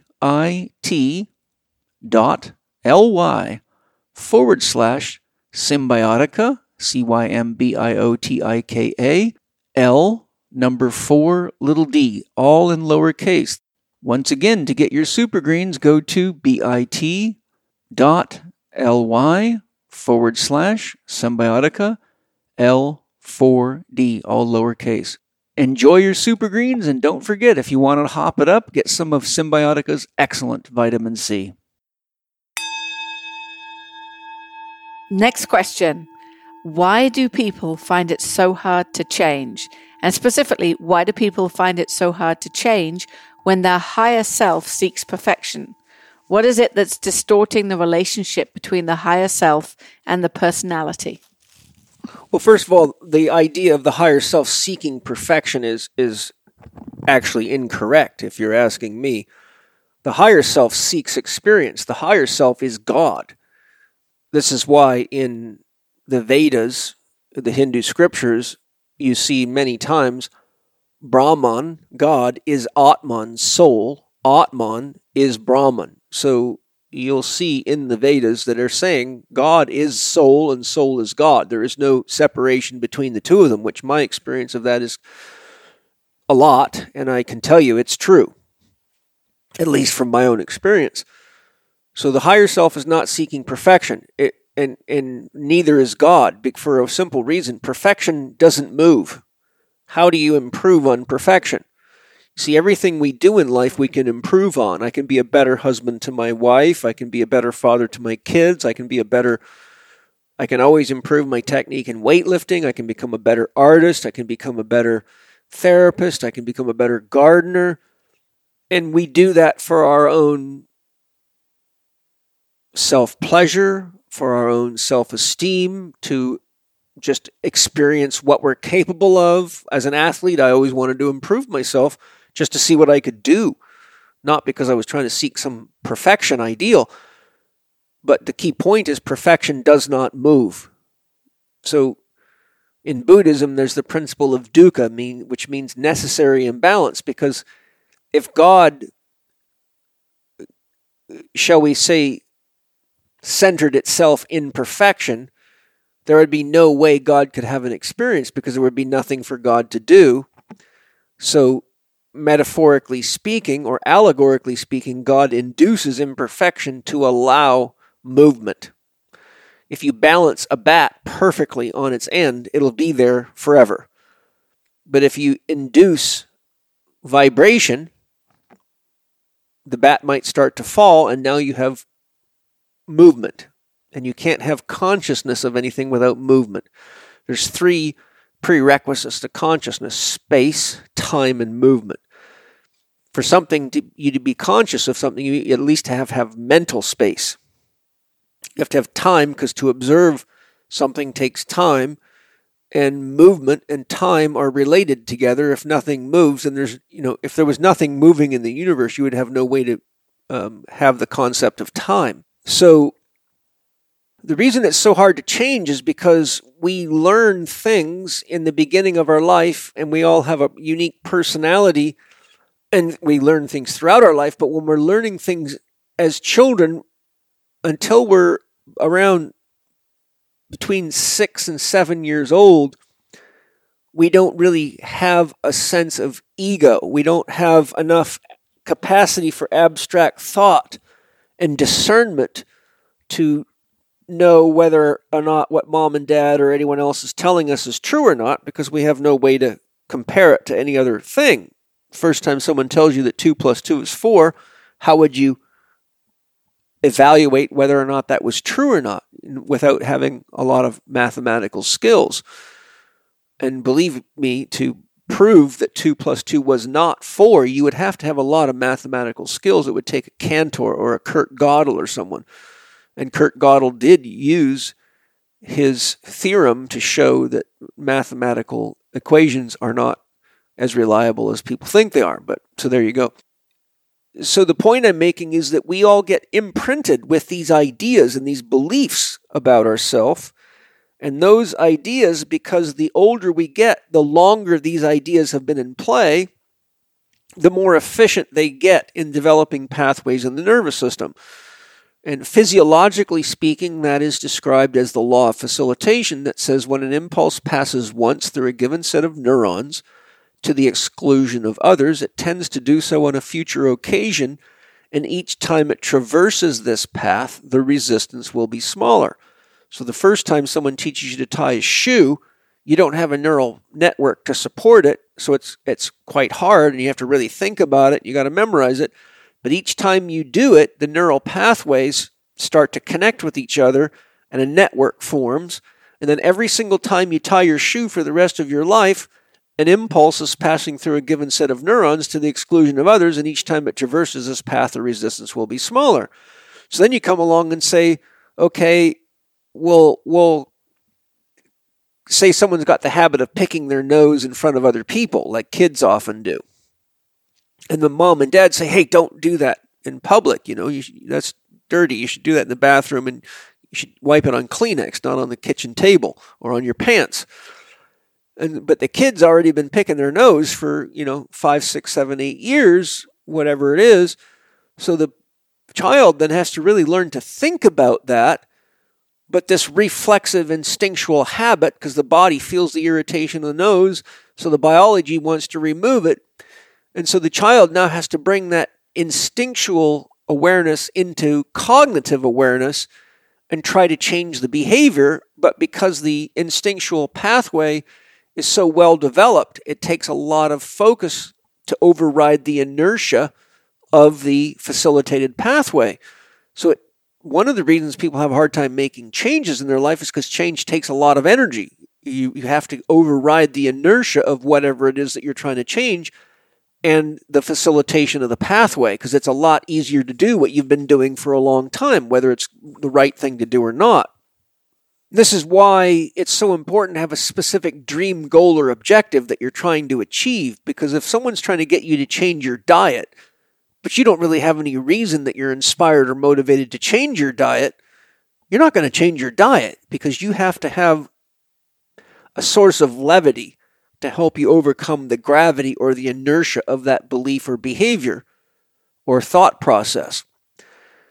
So, if you really have a dream of changing, say, the shape of your body, which requires the changing of your diet, then every time you reach for something that your therapist or life coach or nutritionist tells you is contradictory to achieving your body shape, then you look at the food, for example, and you say, okay, that's going to add weight to my body or that's going to inflame my body, and you consciously focus on your dream and you visualize yourself looking like and feeling like the person you're choosing to be, and you're literally creating that person in your mind, and the more time you put energy into it, the more that body of your own creation attracts energy and becomes real and begins to have an attractive force that draws you forward, almost like a fish chasing after a lure. So you start actually building this idea or this concept of yourself in your mental body, which is also then emotionalized because you're focusing on your dream. So you now have a copy of it in your astral body. And the mental and the astral are pouring down into the etheric and the physical bodies.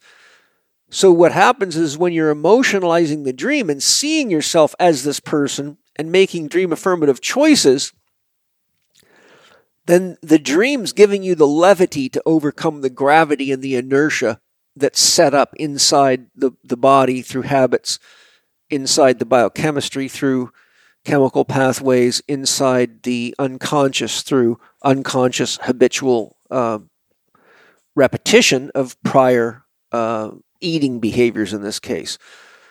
So the point I'm making is that it takes a lot of energy to make change because you have to override all these facilitated pathways and also a lot of people fear change because they're not sure what's going to happen if they change. For example, if someone was sexually abused and they're unconsciously carrying a lot of weight to protect them from the fear of sexual interaction by making themselves unattractive.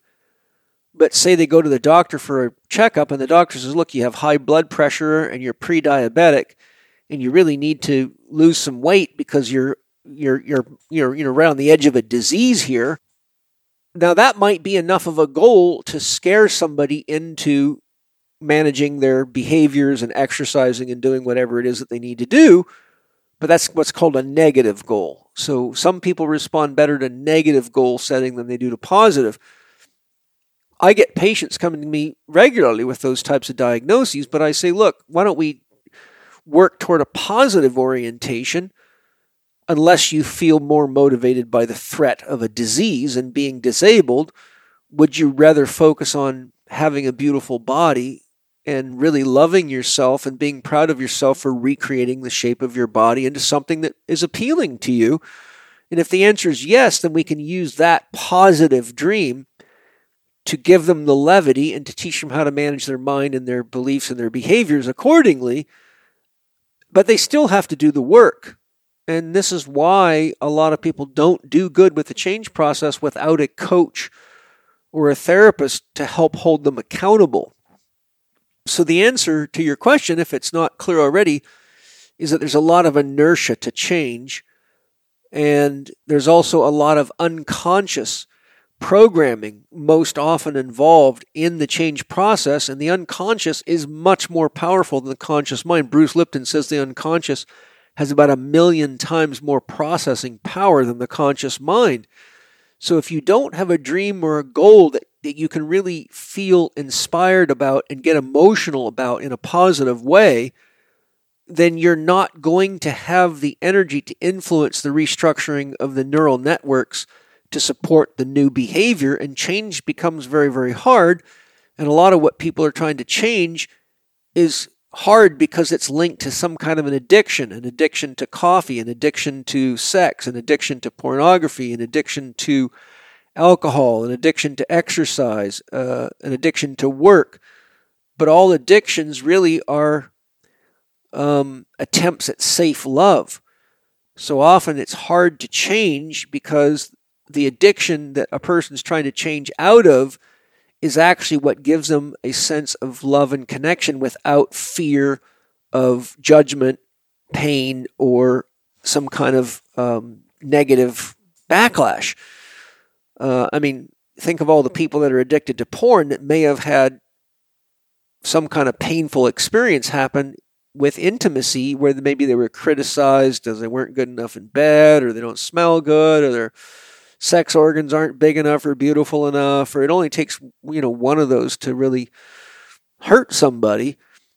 And then, um, so the porn becomes very safe because they can, you know, bring themselves to pleasure and not have to deal with any criticism or or uh, challenges to their self-esteem.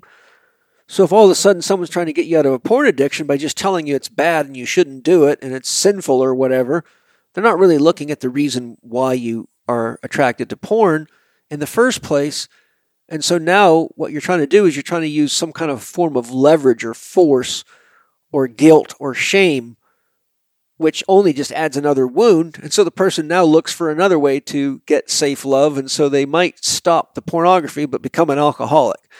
So classically, what you see when you're working with change issues, if there's an addiction involved, if you don't get to the root of it, then to succumb to the force of whoever is implementing the change, be it your doctor, your parents, or your spouse, for example, then people will make the change, but they haven't actually dealt with the crisis. Therefore, they need a neurosis, an adaptive crisis, to alleviate the stress caused by the actual issue that's driving the need for safe love.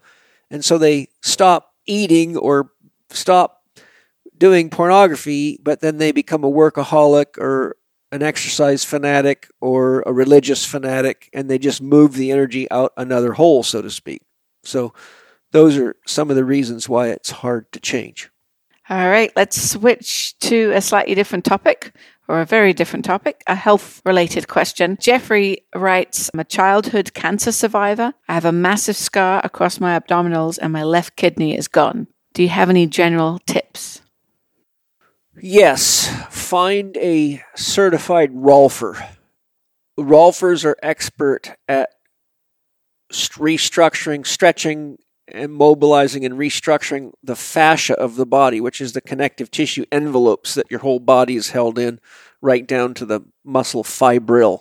And whenever you've been scarred like that, you get what's called pursing, because once you have a wound like that, then the scar actually produces what are called myofibroblasts. And what that is, is a muscle cell connected to fibrin. And so, as the serofibrinous exudate, which is the liquid stuff that forms after you cut yourself, starts to congeal, it tries to pull the two halves of the wound together. And so, little tiny muscle cells grow inside the scar to actually have a pursing effect, which is why if you've ever seen a woman who's had a cesarean section or anyone with a major surgery, you often see that the scars get kind of ugly and pulled together and wavy looking because the myofibroblasts pull everything together. But once the job is done, the myofibroblasts die out and it becomes fibrous tissue. And the scar tissue can actually be stronger than the surrounding tissue.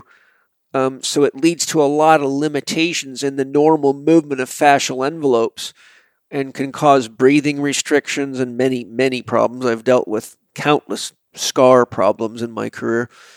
So seeing a Rolfer or another class of people called Heller workers, uh, uh, an approach by Joseph Heller. And Hellerwork is different in that it also looks into the emotional aspects of the injury, where Rolfers typically look more at the structural aspects, but both of them can be very effective. Uh, another difference is Rolfers will let you wear your clothes, but Heller workers usually want you naked for various reasons. So some people don't want to be naked, so they opt out of Hellerwork. But if there's an emotional component, Hellerwork's probably a little bit better. Now, there's other clinicians with skills to work with SCAR, but um, it's kind of a crapshoot. If you go to a Heller worker or a Rolfer, you're getting someone that's highly skilled and trained at working with fascia, and it can make a huge difference. The, the loss of the kidney, you know, there's nothing you can do, obviously, about that except take good care of yourself and keep yourself in really good shape so you don't destroy the other one, uh, or you'll be in big trouble.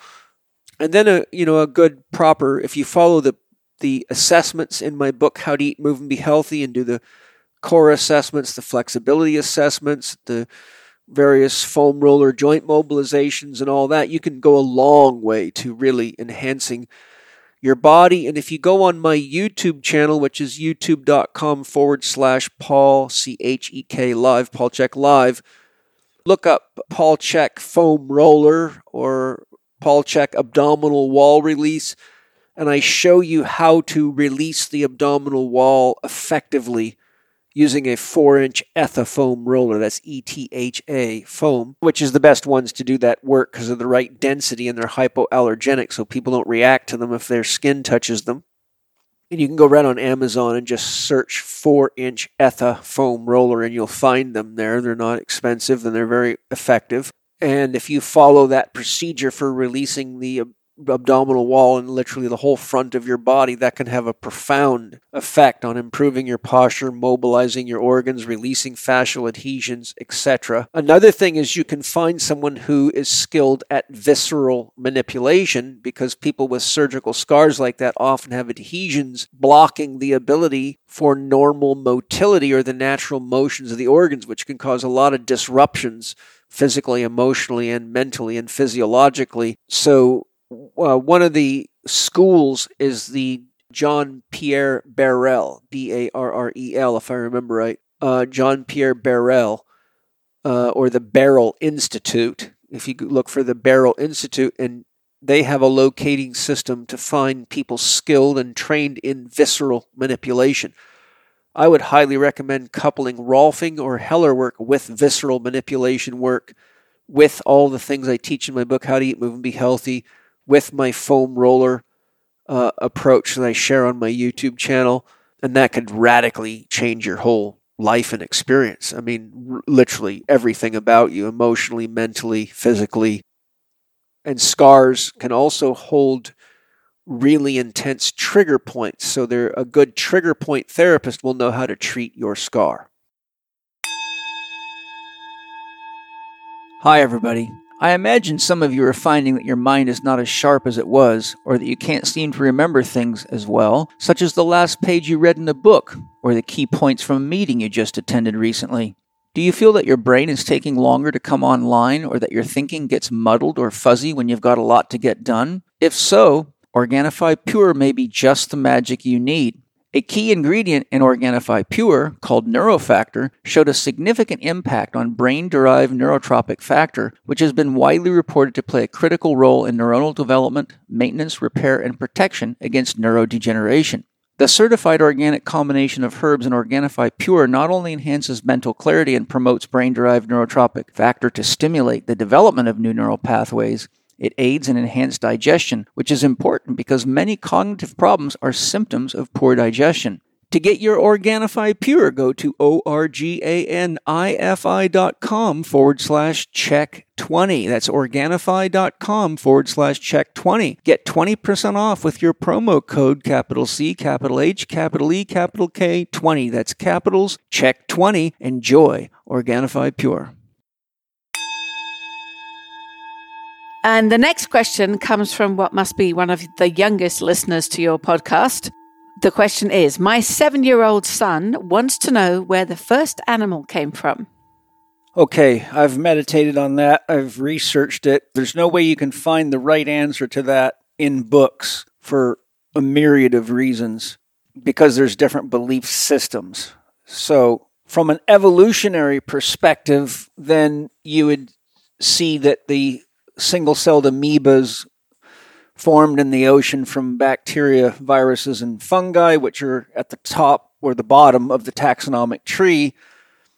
And even in the human body, um, 90% of your cells, when you look at yourself in the mirror, look at your body, there's about, depending on which book you read, some books say 50 and some say up to 100 trillion cells. 90% of them are actually not human. They are bacteria, viruses, parasites, and other organisms. So, if you take the standard model of evolution, everything evolved from the oceans and became more and more complex over the past 4.9 billion years. You know, a billion years is a thousand million. So, that's a lot of millions of years. So, that, you know, it, it seems like, wow, you know, how did we get here?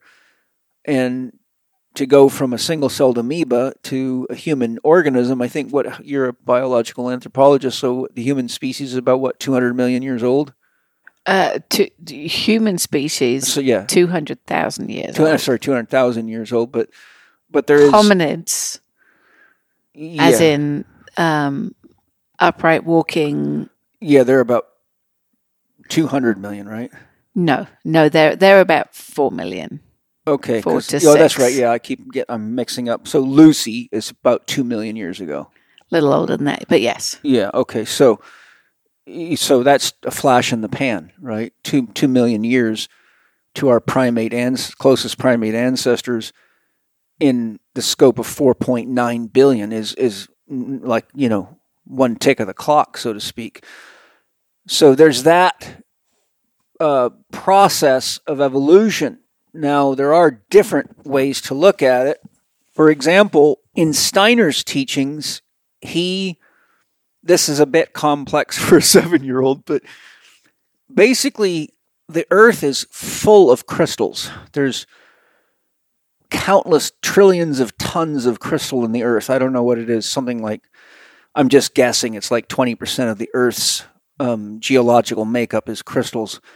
I've actually seen um, videos and photographs um, from caving expeditions way down into the earth and mining expeditions where there's entire you know massive massive crystal lattices with crystals that are you know bigger than houses. I mean you know 100 feet long and, and you know the size of, of redwood trees and a myriad of them all woven together in this sort of this like lattice like you see stalactites and, and things like that in caves you have to remember we're moving through space at a pretty high rate of speed. I think the Earth is moving at something like 68,000 miles an hour, if I remember right. And space is charged with energy, and then you also have information.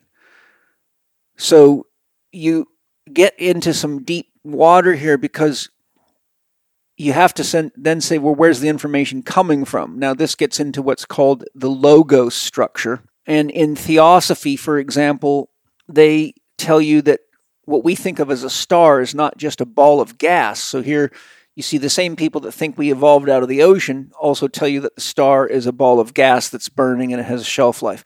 Steiner would tell you that the sun, if you were to be inside the sun, which a remote viewer like me can go check, it would be empty and it would be more like being inside of an empty spherical mirror. So if you can imagine a round mirror the size of a sun, which is massively bigger than the Earth, that it's actually reflecting energy and information and broadcasting it out. So the sun is the logos of our solar system, and the sun's broadcasting the information that carries the intelligence that would represent the various creatures on the planet, the animal bodies. And there's other experiments that show things like this to be true, which would be too much to get into. But what Steiner's conception is, and Steiner's a very reliable source of these things, and I'm putting it in my own words, and it's also written up by a guy named Dennis Klocek. And he, he's a Steiner initiate, and he has several books. But what you can actually see is that, first of all, if you look at stones, and I've looked at a lot of stones, I do a lot of work with stones, you can actually see if you hold them in light like a crystal, you can actually see the shapes and image of, of different forms, from amoebas all the way to animals and all sorts of stuff.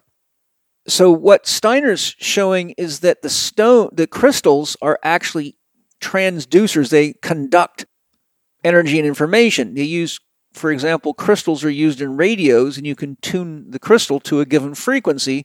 And so, for a long time, radios use crystals as tuners because crystals amplify any in- information coming into them.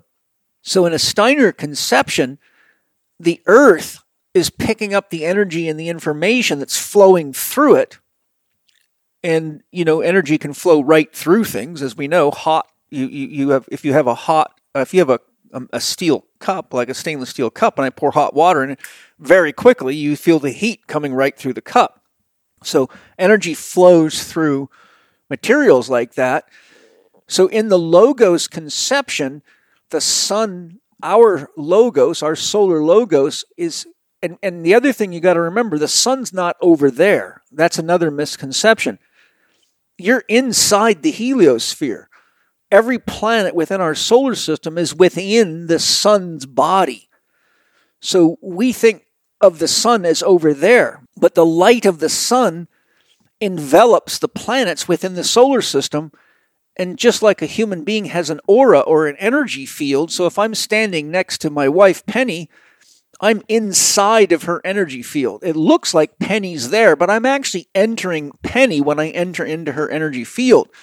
So if you think of the heliosphere like the womb of a woman, and you think of the planets like babies inside of the heliosphere, and just as the baby draws its nourishment and feels mother's emotions and mother's hormones, each of the planets in the solar system is getting energy and information from the sun that runs through the crystal lattice, and that becomes the energy and the information that informs the biological life processes and helps them become the different things. And now the Aboriginals have a saying that's alluding to this. They say, You can kill all the kangaroos, but you cannot kill kangaroo dreaming. So, what the Aboriginals are saying from their deep metaphysical perspective is that you can kill the physical body of the kangaroos, but because the dream of the kangaroo exists, the kangaroos will always manifest in any environment where kangarooness can be supported. So that's an ancient conception. The Aboriginals are the oldest people alive on this planet. They're, they're said to be at least 50,000 years old, that group of people. So they've got a lot of time on the earth and they're very deep spiritually as well. So, in a nutshell, in the Logos conception, the sun's look, we use fiber optic cables to send information all over the world, right? That's the most of the internet is based on fiber optics, and people forget about that. Light light has an almost infinite capacity to carry information. And light is an electromagnetic frequency, it's an electromagnetic wave. And electromagnetic waves can go right through the planet. So these electromagnetic waves from the sun and other sources, because each of the planets has a formative force as well, which would be another factor. If you study alchemy, each of the planets also influences everything on this planet. So I'll give you a quick concept there to work with because it fits in with this one. Steiner shows that you can do the mathematics of the orbit of any planet in our solar system, and you can take that orbital mathematics and develop a ratio, and then you can take any plant and measure the distance on the stalk relative to the so you got the stem and then you got the plants branching out. So here's the stem there's a branch. Then you go up you know two and uh, a quarter inch and another one goes out so he shows you that you can tell which planet has the greatest influence on the architecture of any plant by measuring that ratio and correlating it with the orbit of the planet and there may be some other factors that i have forgotten because it's been years since i studied that but he shows very clearly how each planet influences the species of all the biological life on this planet. And that's that gets into astrology. And so what you find is not just our sun, that the planets themselves have creative influences. And alchemy shows you, for example, which metals are more related to Saturn versus Jupiter versus Mars, and which plants have more of these characteristics. And this has been used throughout ancient times to make natural medicines because if they know what your illness is and they think sulfur, the energy of sulfur will help counterbalance that illness, then they will look for something that comes from the planet that has that sulfur energy, which, if I remember right, might be Saturn. And so they would make medicines that were probably as effective as all the garbage that we're getting in the medical system today, but they couldn't make money off of it. And also, homeopathy works on these principles as well, which is energy medicine. So, what I'm saying is that in this conception, as the Earth is flying through space, it's moving constantly, so it's getting information not only from all the planets and our moon that are rotating with it and around the sun together, but from the sun itself. And the sun is also part of a galaxy. So the logos of our sun is a sub logos in the galaxy because there's bigger suns that are influencing our sun. So ultimately, what you find is the whole universe is co creating every other part of the universe, but in our planetary sphere, life forms emerge because the basic building blocks of life, or the material aspects that make up the, the body, be it uh, inanimate matter, such as the calcium in your bones, versus the biology that makes up your flesh, which is biological life, that's all being influenced by this overarching formative intelligence that's moving through the planet and being broadcast out of the planet and emerging out of the earth. And that would be the kangaroo dreaming, and the environment would be the right heat, the right moisture, and the right vegetation in which it would support the kangaroo concept. Now, so that's another conception. Those two are sort of competing ideas. There's another conception as well. And this isn't another esoteric conception, but I think these esoteric conceptions need to be evaluated because just because a bunch of people believe something doesn't mean it's true. I mean, a lot of people believe in vaccinations, and that hasn't worked out well for some of them. A lot of people believe that God will burn you in hell, and that hasn't worked out for some of them. So, you know, this is what spiritual exploration is all about going into these things, meditating on them, finding teachers that can guide you, having an open mind. And that's what I do. I explore these concepts. The other conception that's well established in a number of different circles, from theosophy to uh, various religions, you know, Hinduism's got something like, I don't know, 240 million gods or some crazy thing. Not that it's crazy, just I mean, it's, it's a completely different concept but just like we know of angels, Steiner also shows you the hierarchy of angels. So he shows you the structure of angels. And so you have angels and you have archangels, and, and you go up in this structure, and there's like nine levels of angels. And each of them is in charge of something bigger. For when you get all the way to the top, they would be in charge of a universe, for example. And then there might be an angel that's in charge of the creation of a galaxy and everything in it and then below that angel would be sub angels. And so in in some areas, Steiner talks about this as well, because this can also go hand in hand with the sun. Because see, for, for Steiner, the sun is a being, like a, a, a real living being, just like Gaia is the living being of Mother Earth.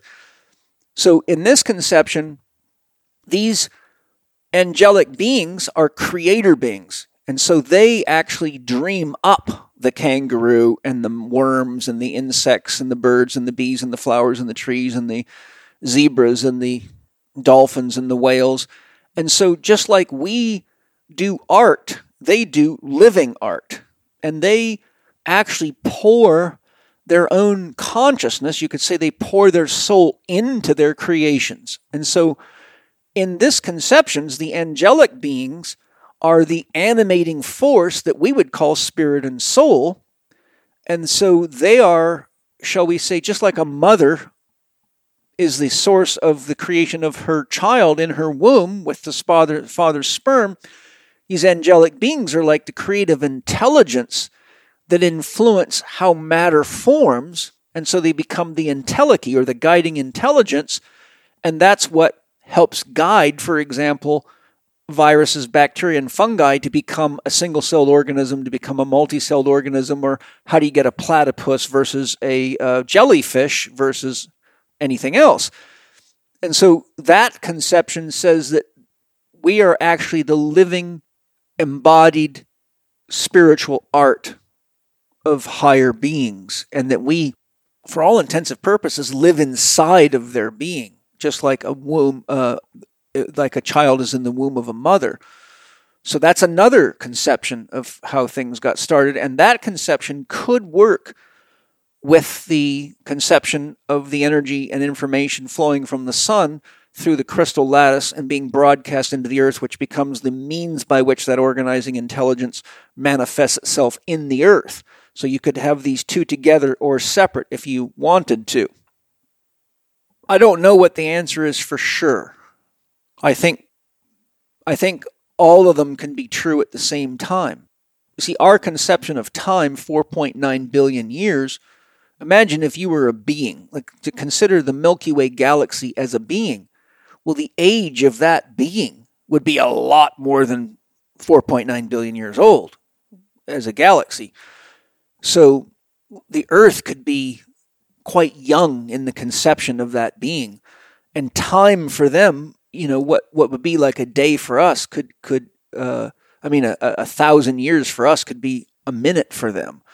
So, because time is always relative to location and space and relative to who your neighbor is, right? Our, our year is one lap around the sun. But what if you're a galactic being and there's three billion or a trillion suns inside of your being? Then time would be very, very different at that level. In theosophy, they have two parallel lines of evolution, which are important to mention here there's two parallel f- processes of evolution. One is called psychogenic, and the other one's called anthropogenic. And what theosophy shows is that psychogenic and anthropogenic evolution, evolution of the psyche, the soul, the consciousness within each being, runs parallel with anthropogenic evolution. So if you say, okay, X number of billion years ago, we just had single celled organisms in the ocean, there was nothing really on the land, then the soul of those beings would have only evolved to a certain level. But as those souls evolve, then their creative capacity for what would be kind of considered in a, in a, in a materialist conception of Darwinian evolution would actually be the governance of the guiding entelechy or the soul force saying, we want the ability to do this. We want to be able to fly. We want to be able to swim. We want to be able to walk on land. And so they would be progressively inducing these conscious forces as guiding influences to restructure the cells and the hormones and the equipment of the bodies in order to progressively achieve anthropogenic evolution of bodies with evolution of soul. So, in that model, there is a correlation between the evolution of species and the evolution of psyche. And So on this planet, most people think human beings are the tip of the evolutionary sword, but but that's quite hubristic because whales and dolphins have more brain than we do, and they don't start forest fires and wars and poison themselves and things like that. So if you start looking at research by people like uh, John Lilly and others that have done extensive research on dolphins and whales, you find that there's plenty of evidence that they're as intelligent or more intelligent than we are. Um, so there's basically three, more than three. We got the standard model, we've got the model of energy flowing through the crystal lattice, which would be the consciousness of the universe creating then we've got the angelic conception of higher beings. And then we've got the psychogenic and anthropogenic parallel evolution, which marries the soul or the intelligence, which still could fit in with the other models, with the physical models. Take your pick. well, I hope you just haven't blown your youngest listeners' brains out um, with that uh, answer to their question. There's a very good book for this young person because um, I don't know if the child's a boy or a girl. But there's a book called Kingdom of the Gods by Geoffrey Hodson, and I think it's G E O F F R E Y H O D S O N. He was a, a theosophist, a very skilled teacher, a, a, a clairvoyant uh, with tremendous power to see the subtle realms. And in the book, he hired a professional artist and worked with the artist to do artistic renderings of all the spiritual beings, for example, the spirits of water or the spirits of the air or the spirits of trees or of mountains or of a flower. And I'm clairvoyant too, so I can see these things and they're real. But for a kid to see what somebody who's very spiritually evolved can see is quite interesting because children have this ability until parents and society convinces them that they're making it up. And I've with Mana, I used to talk to him about what he would see. He would be seeing all sorts of things.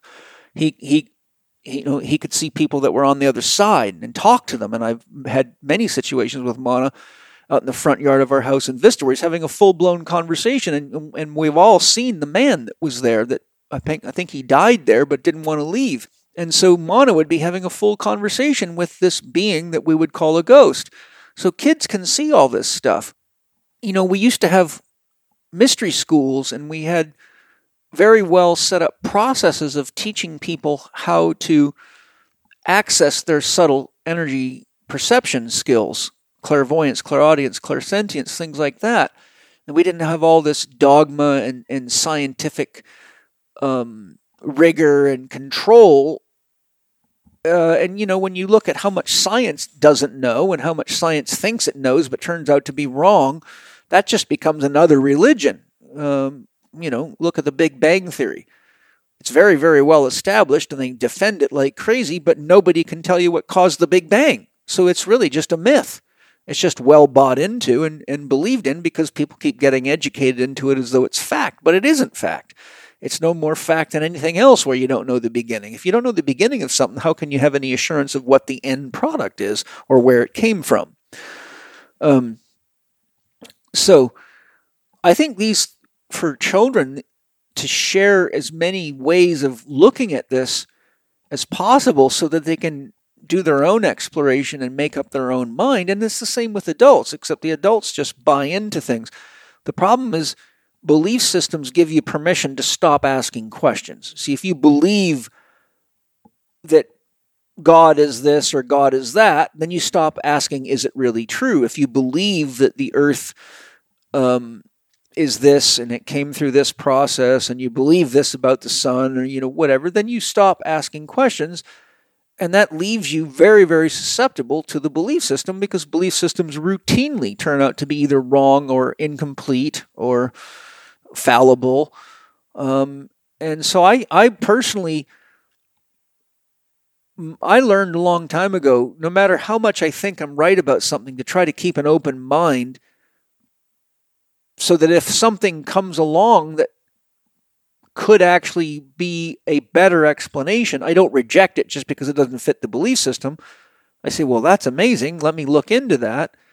And I follow it wherever it leads me. There's another approach that's just too complicated to, to describe in a few minutes, but it's described in my new book series.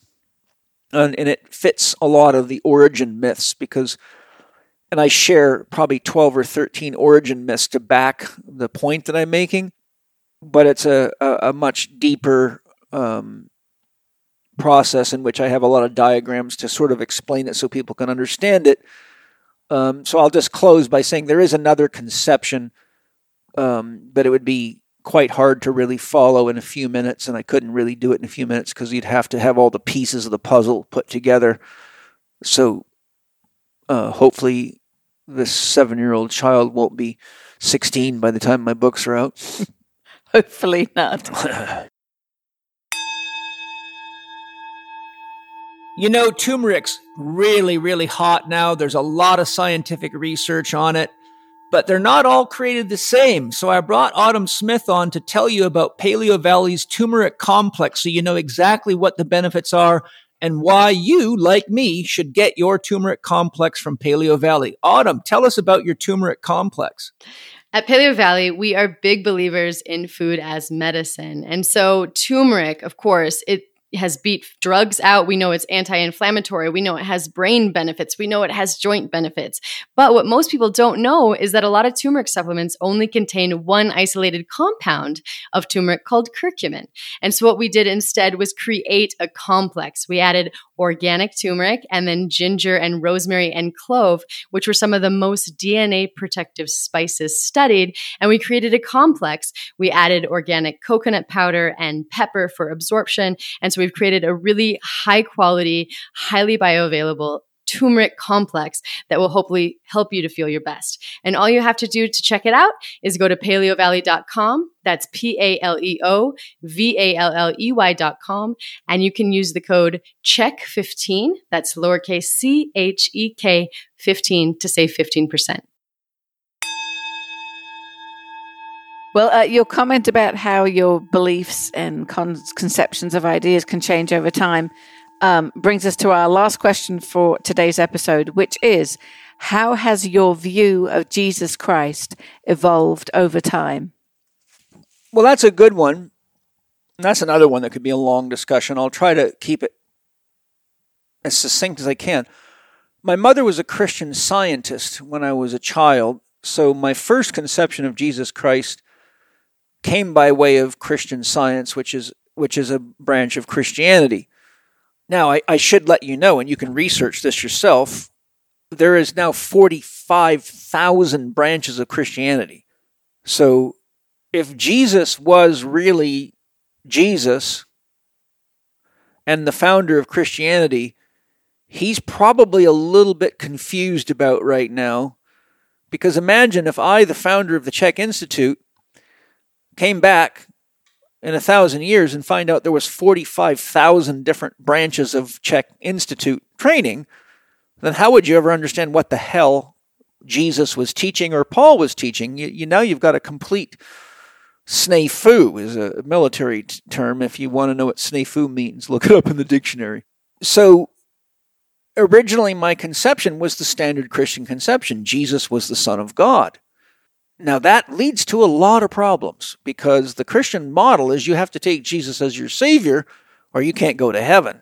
And the punishment is, you know, not very pleasant. Purgatory, hell, all that nasty stuff that's really scares the shit out of children and psychologically damages them makes them afraid of God, which is just sickening because God is unconditional love. So to make kids afraid of the highest, purest form of love is really uh, brainwashing, and it's it's bad. It's just it's it means people are too lazy to actually ask deep questions and really spend the time to to get the answers to the point where they can have a sense of heart centered harmony with the answer instead of just uh, believing stuff. Um, so then my mother joined the Self Realization Fellowship, which is the teachings of Paramahansa Yogananda, and they still speak of Jesus as a, a very enlightened man, but the conception is more of Jesus as somebody who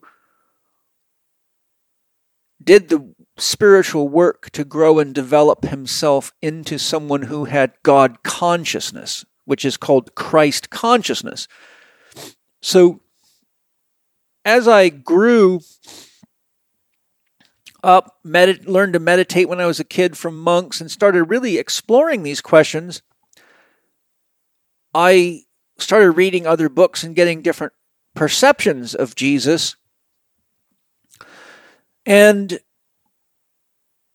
the conception that you know people like uh, some Sufis have, and various other people that are, shall we say, more evolved in their religious ideology, is that Jesus was a man just like any other man, but he practiced the spiritual development concepts and methods that were available in his day, which many of them are still available.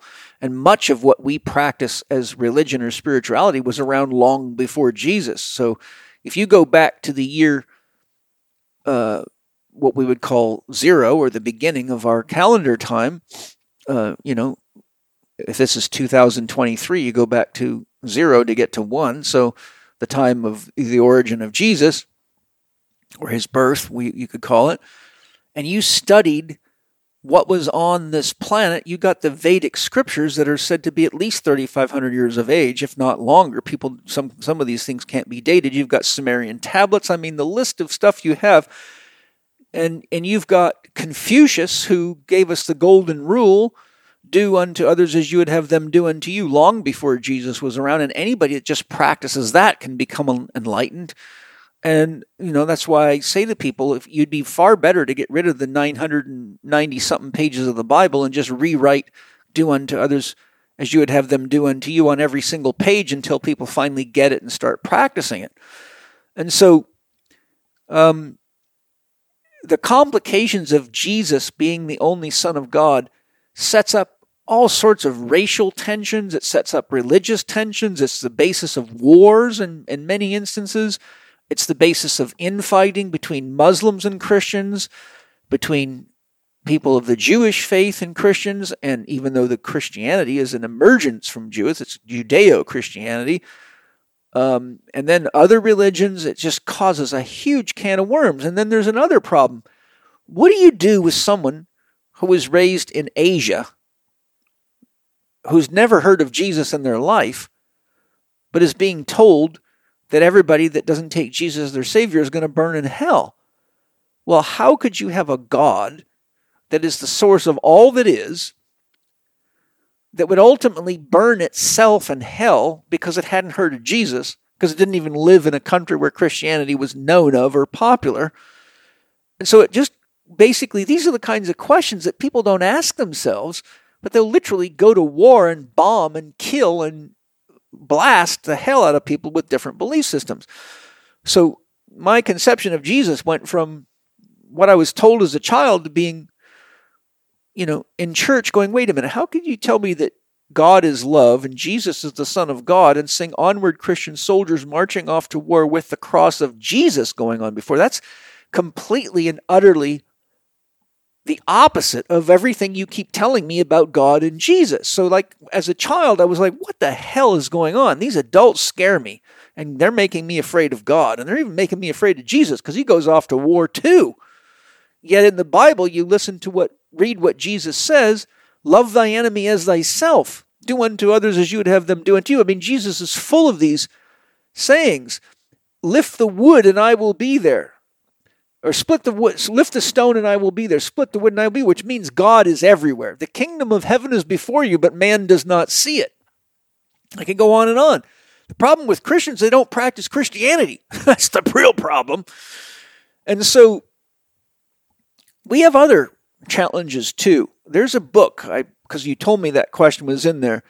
I think every Christian who thinks Jesus is the Son of God and the only Son of God should read this book, Christianity Before Christ, by John G. Jackson.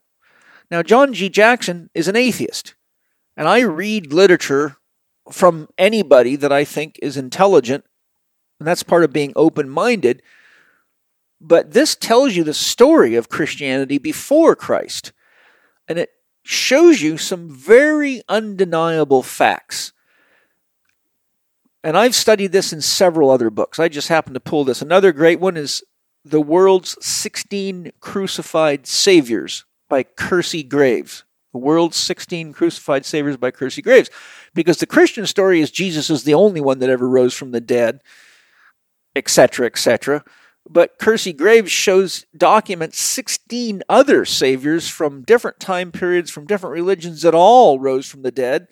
Then you have the Buddhists who have had 163,000 people in the history of Buddhism achieve rainbow body, which means that they actually, while they're alive, reach such a high vibrational state that their body dissolves and turns into a rainbow of light.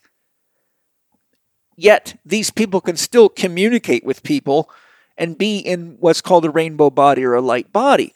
Okay, well, that's pretty damn good. Then you have Charles Fillmore's Christian Metaphysical Dictionary, and if you look up the word Christ, he tells you right in there Christ is not a name, it is a title.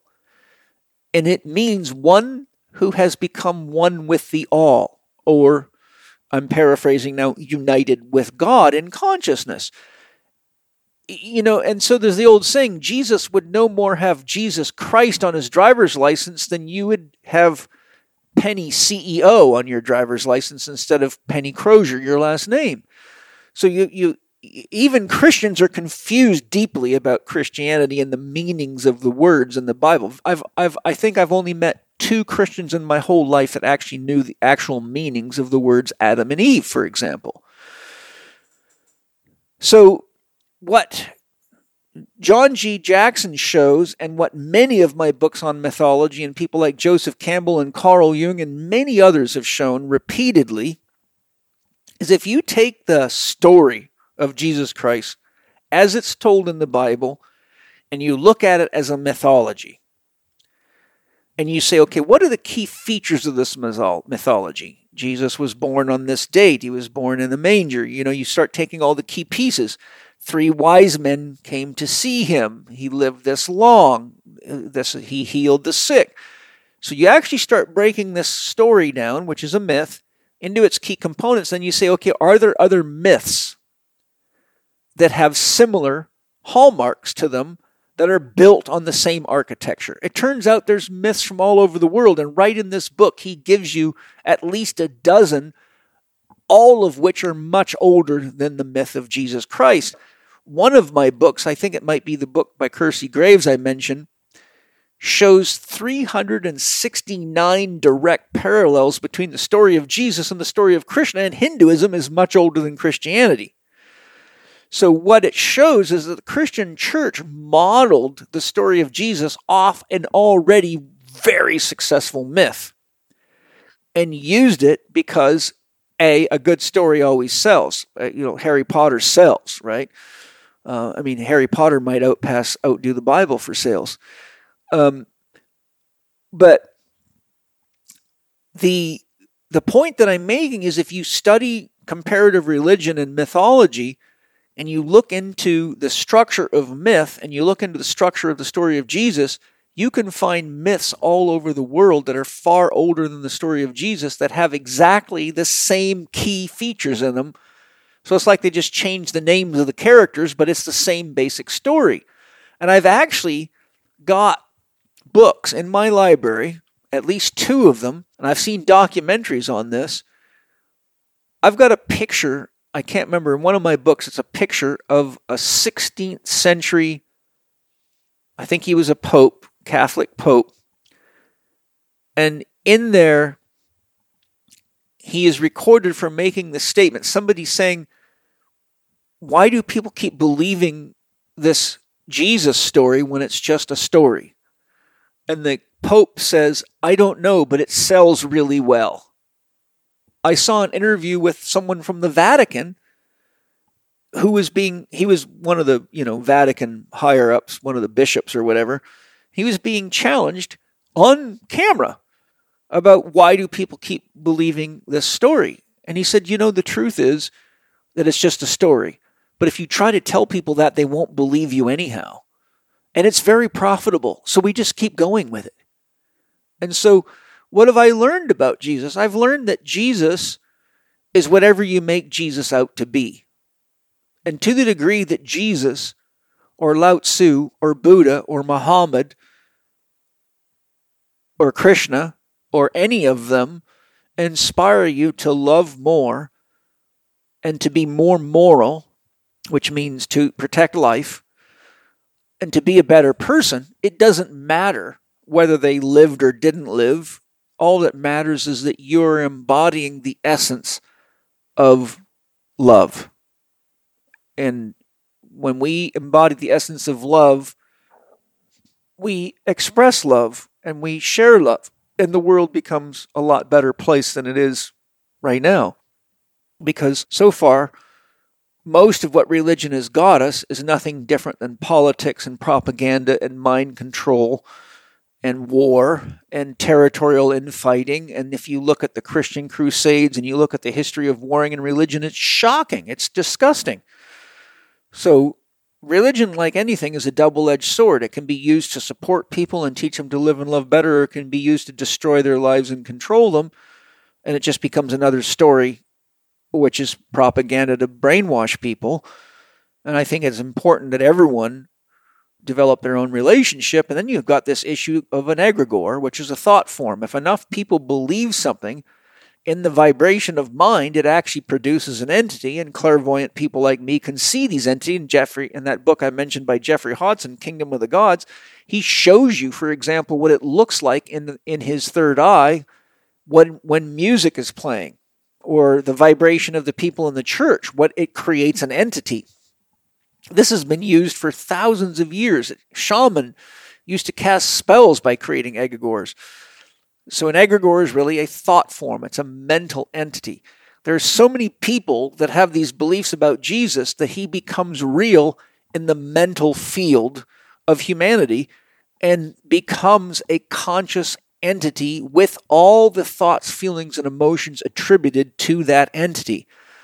And I mean, without a long explanation of, enter- of information fields and brainwashing technology and what can be done with broadcasting, COVID's a perfect example of it. I mean, look at all the people that just t- totally and utterly convinced to be afraid of something they have no physical evidence for at all. Not one single court in history has ever produced a real COVID 19 virus. It's never been produced. It's all just been images on television. So people are just uh, programmed to believe in stuff. So you can believe whatever you want, but until someone gives you physical evidence, you're just believing in an idea. The point is is that you can have an egregore for a nation, you can have an egregore for a football team, you can have an egregore for a religion, you can have an egregore for a corporation. If you love the Chicago Bulls and you wear their clothing and you're part of that, then you can feel the spirit of all the Chicago Bulls lovers and you can go to a game and watch them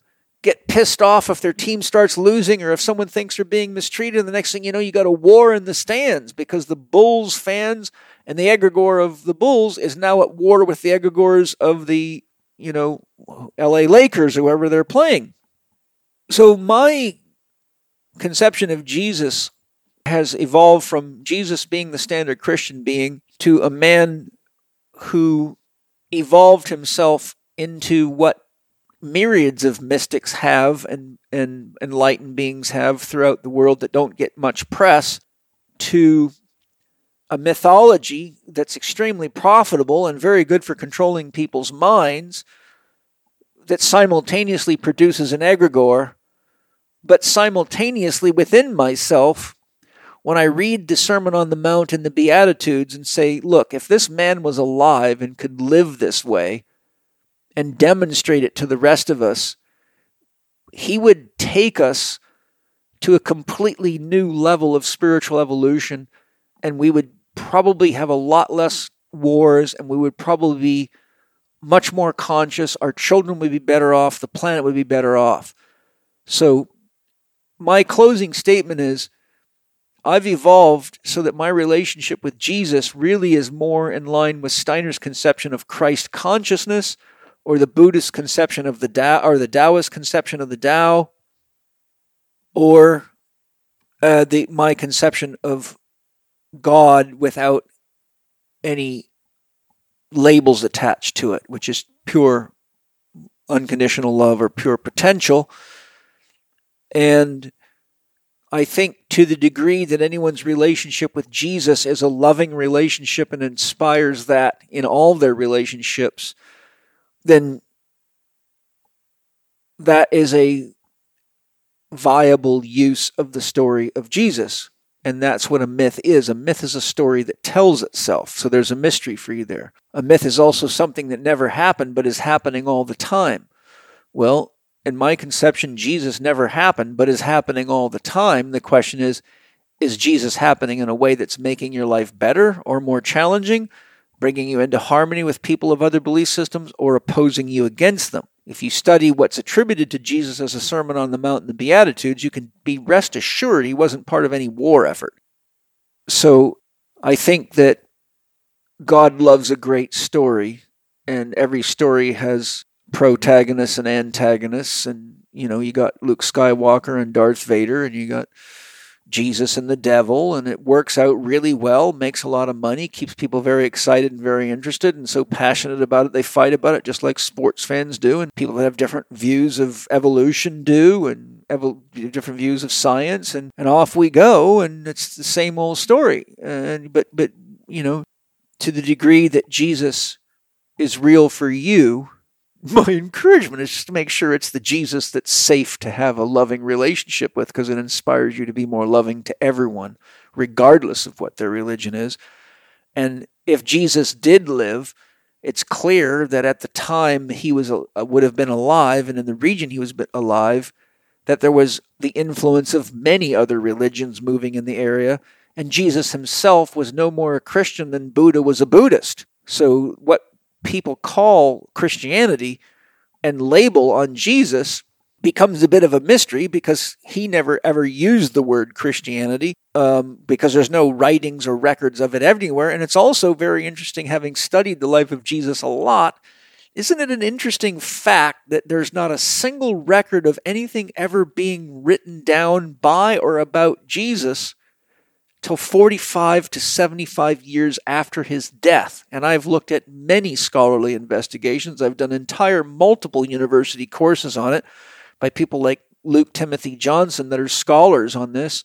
And at the same time, when the historians look into the records in the region Jesus was in, they tell you exactly when a new bathhouse was built or when a new post office was built and, and the like silliest little details. But you'd think a guy that could feed 5,000 and do all the miracles that Jesus would have, would have been frontline news and etched into the historical record, but it's just not the case. And if it and, and though there are things attributed to Jesus, how do they get into the record 45 to 75 years after he died, you would have think it would have been headline news that Jesus was crucified and was the king of the Jews and all this stuff, but there's nothing in the records in that period of time. So what you have is a mythology.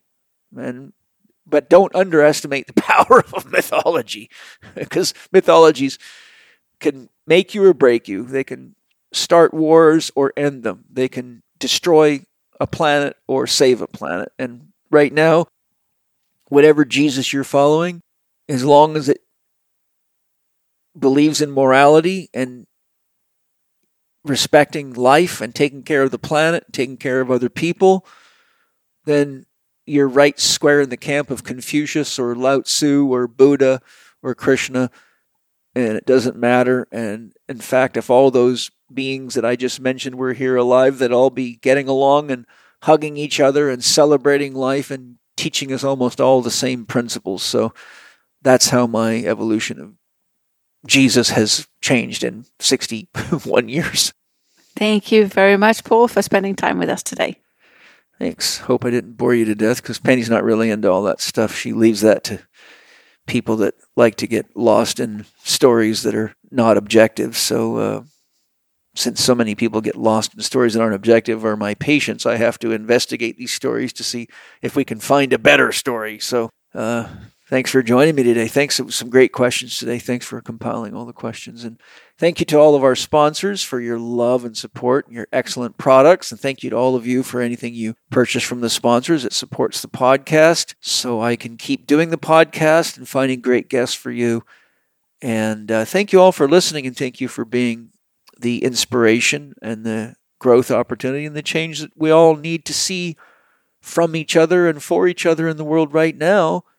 And I look forward to sharing something new and interesting with you next week. Lots of love.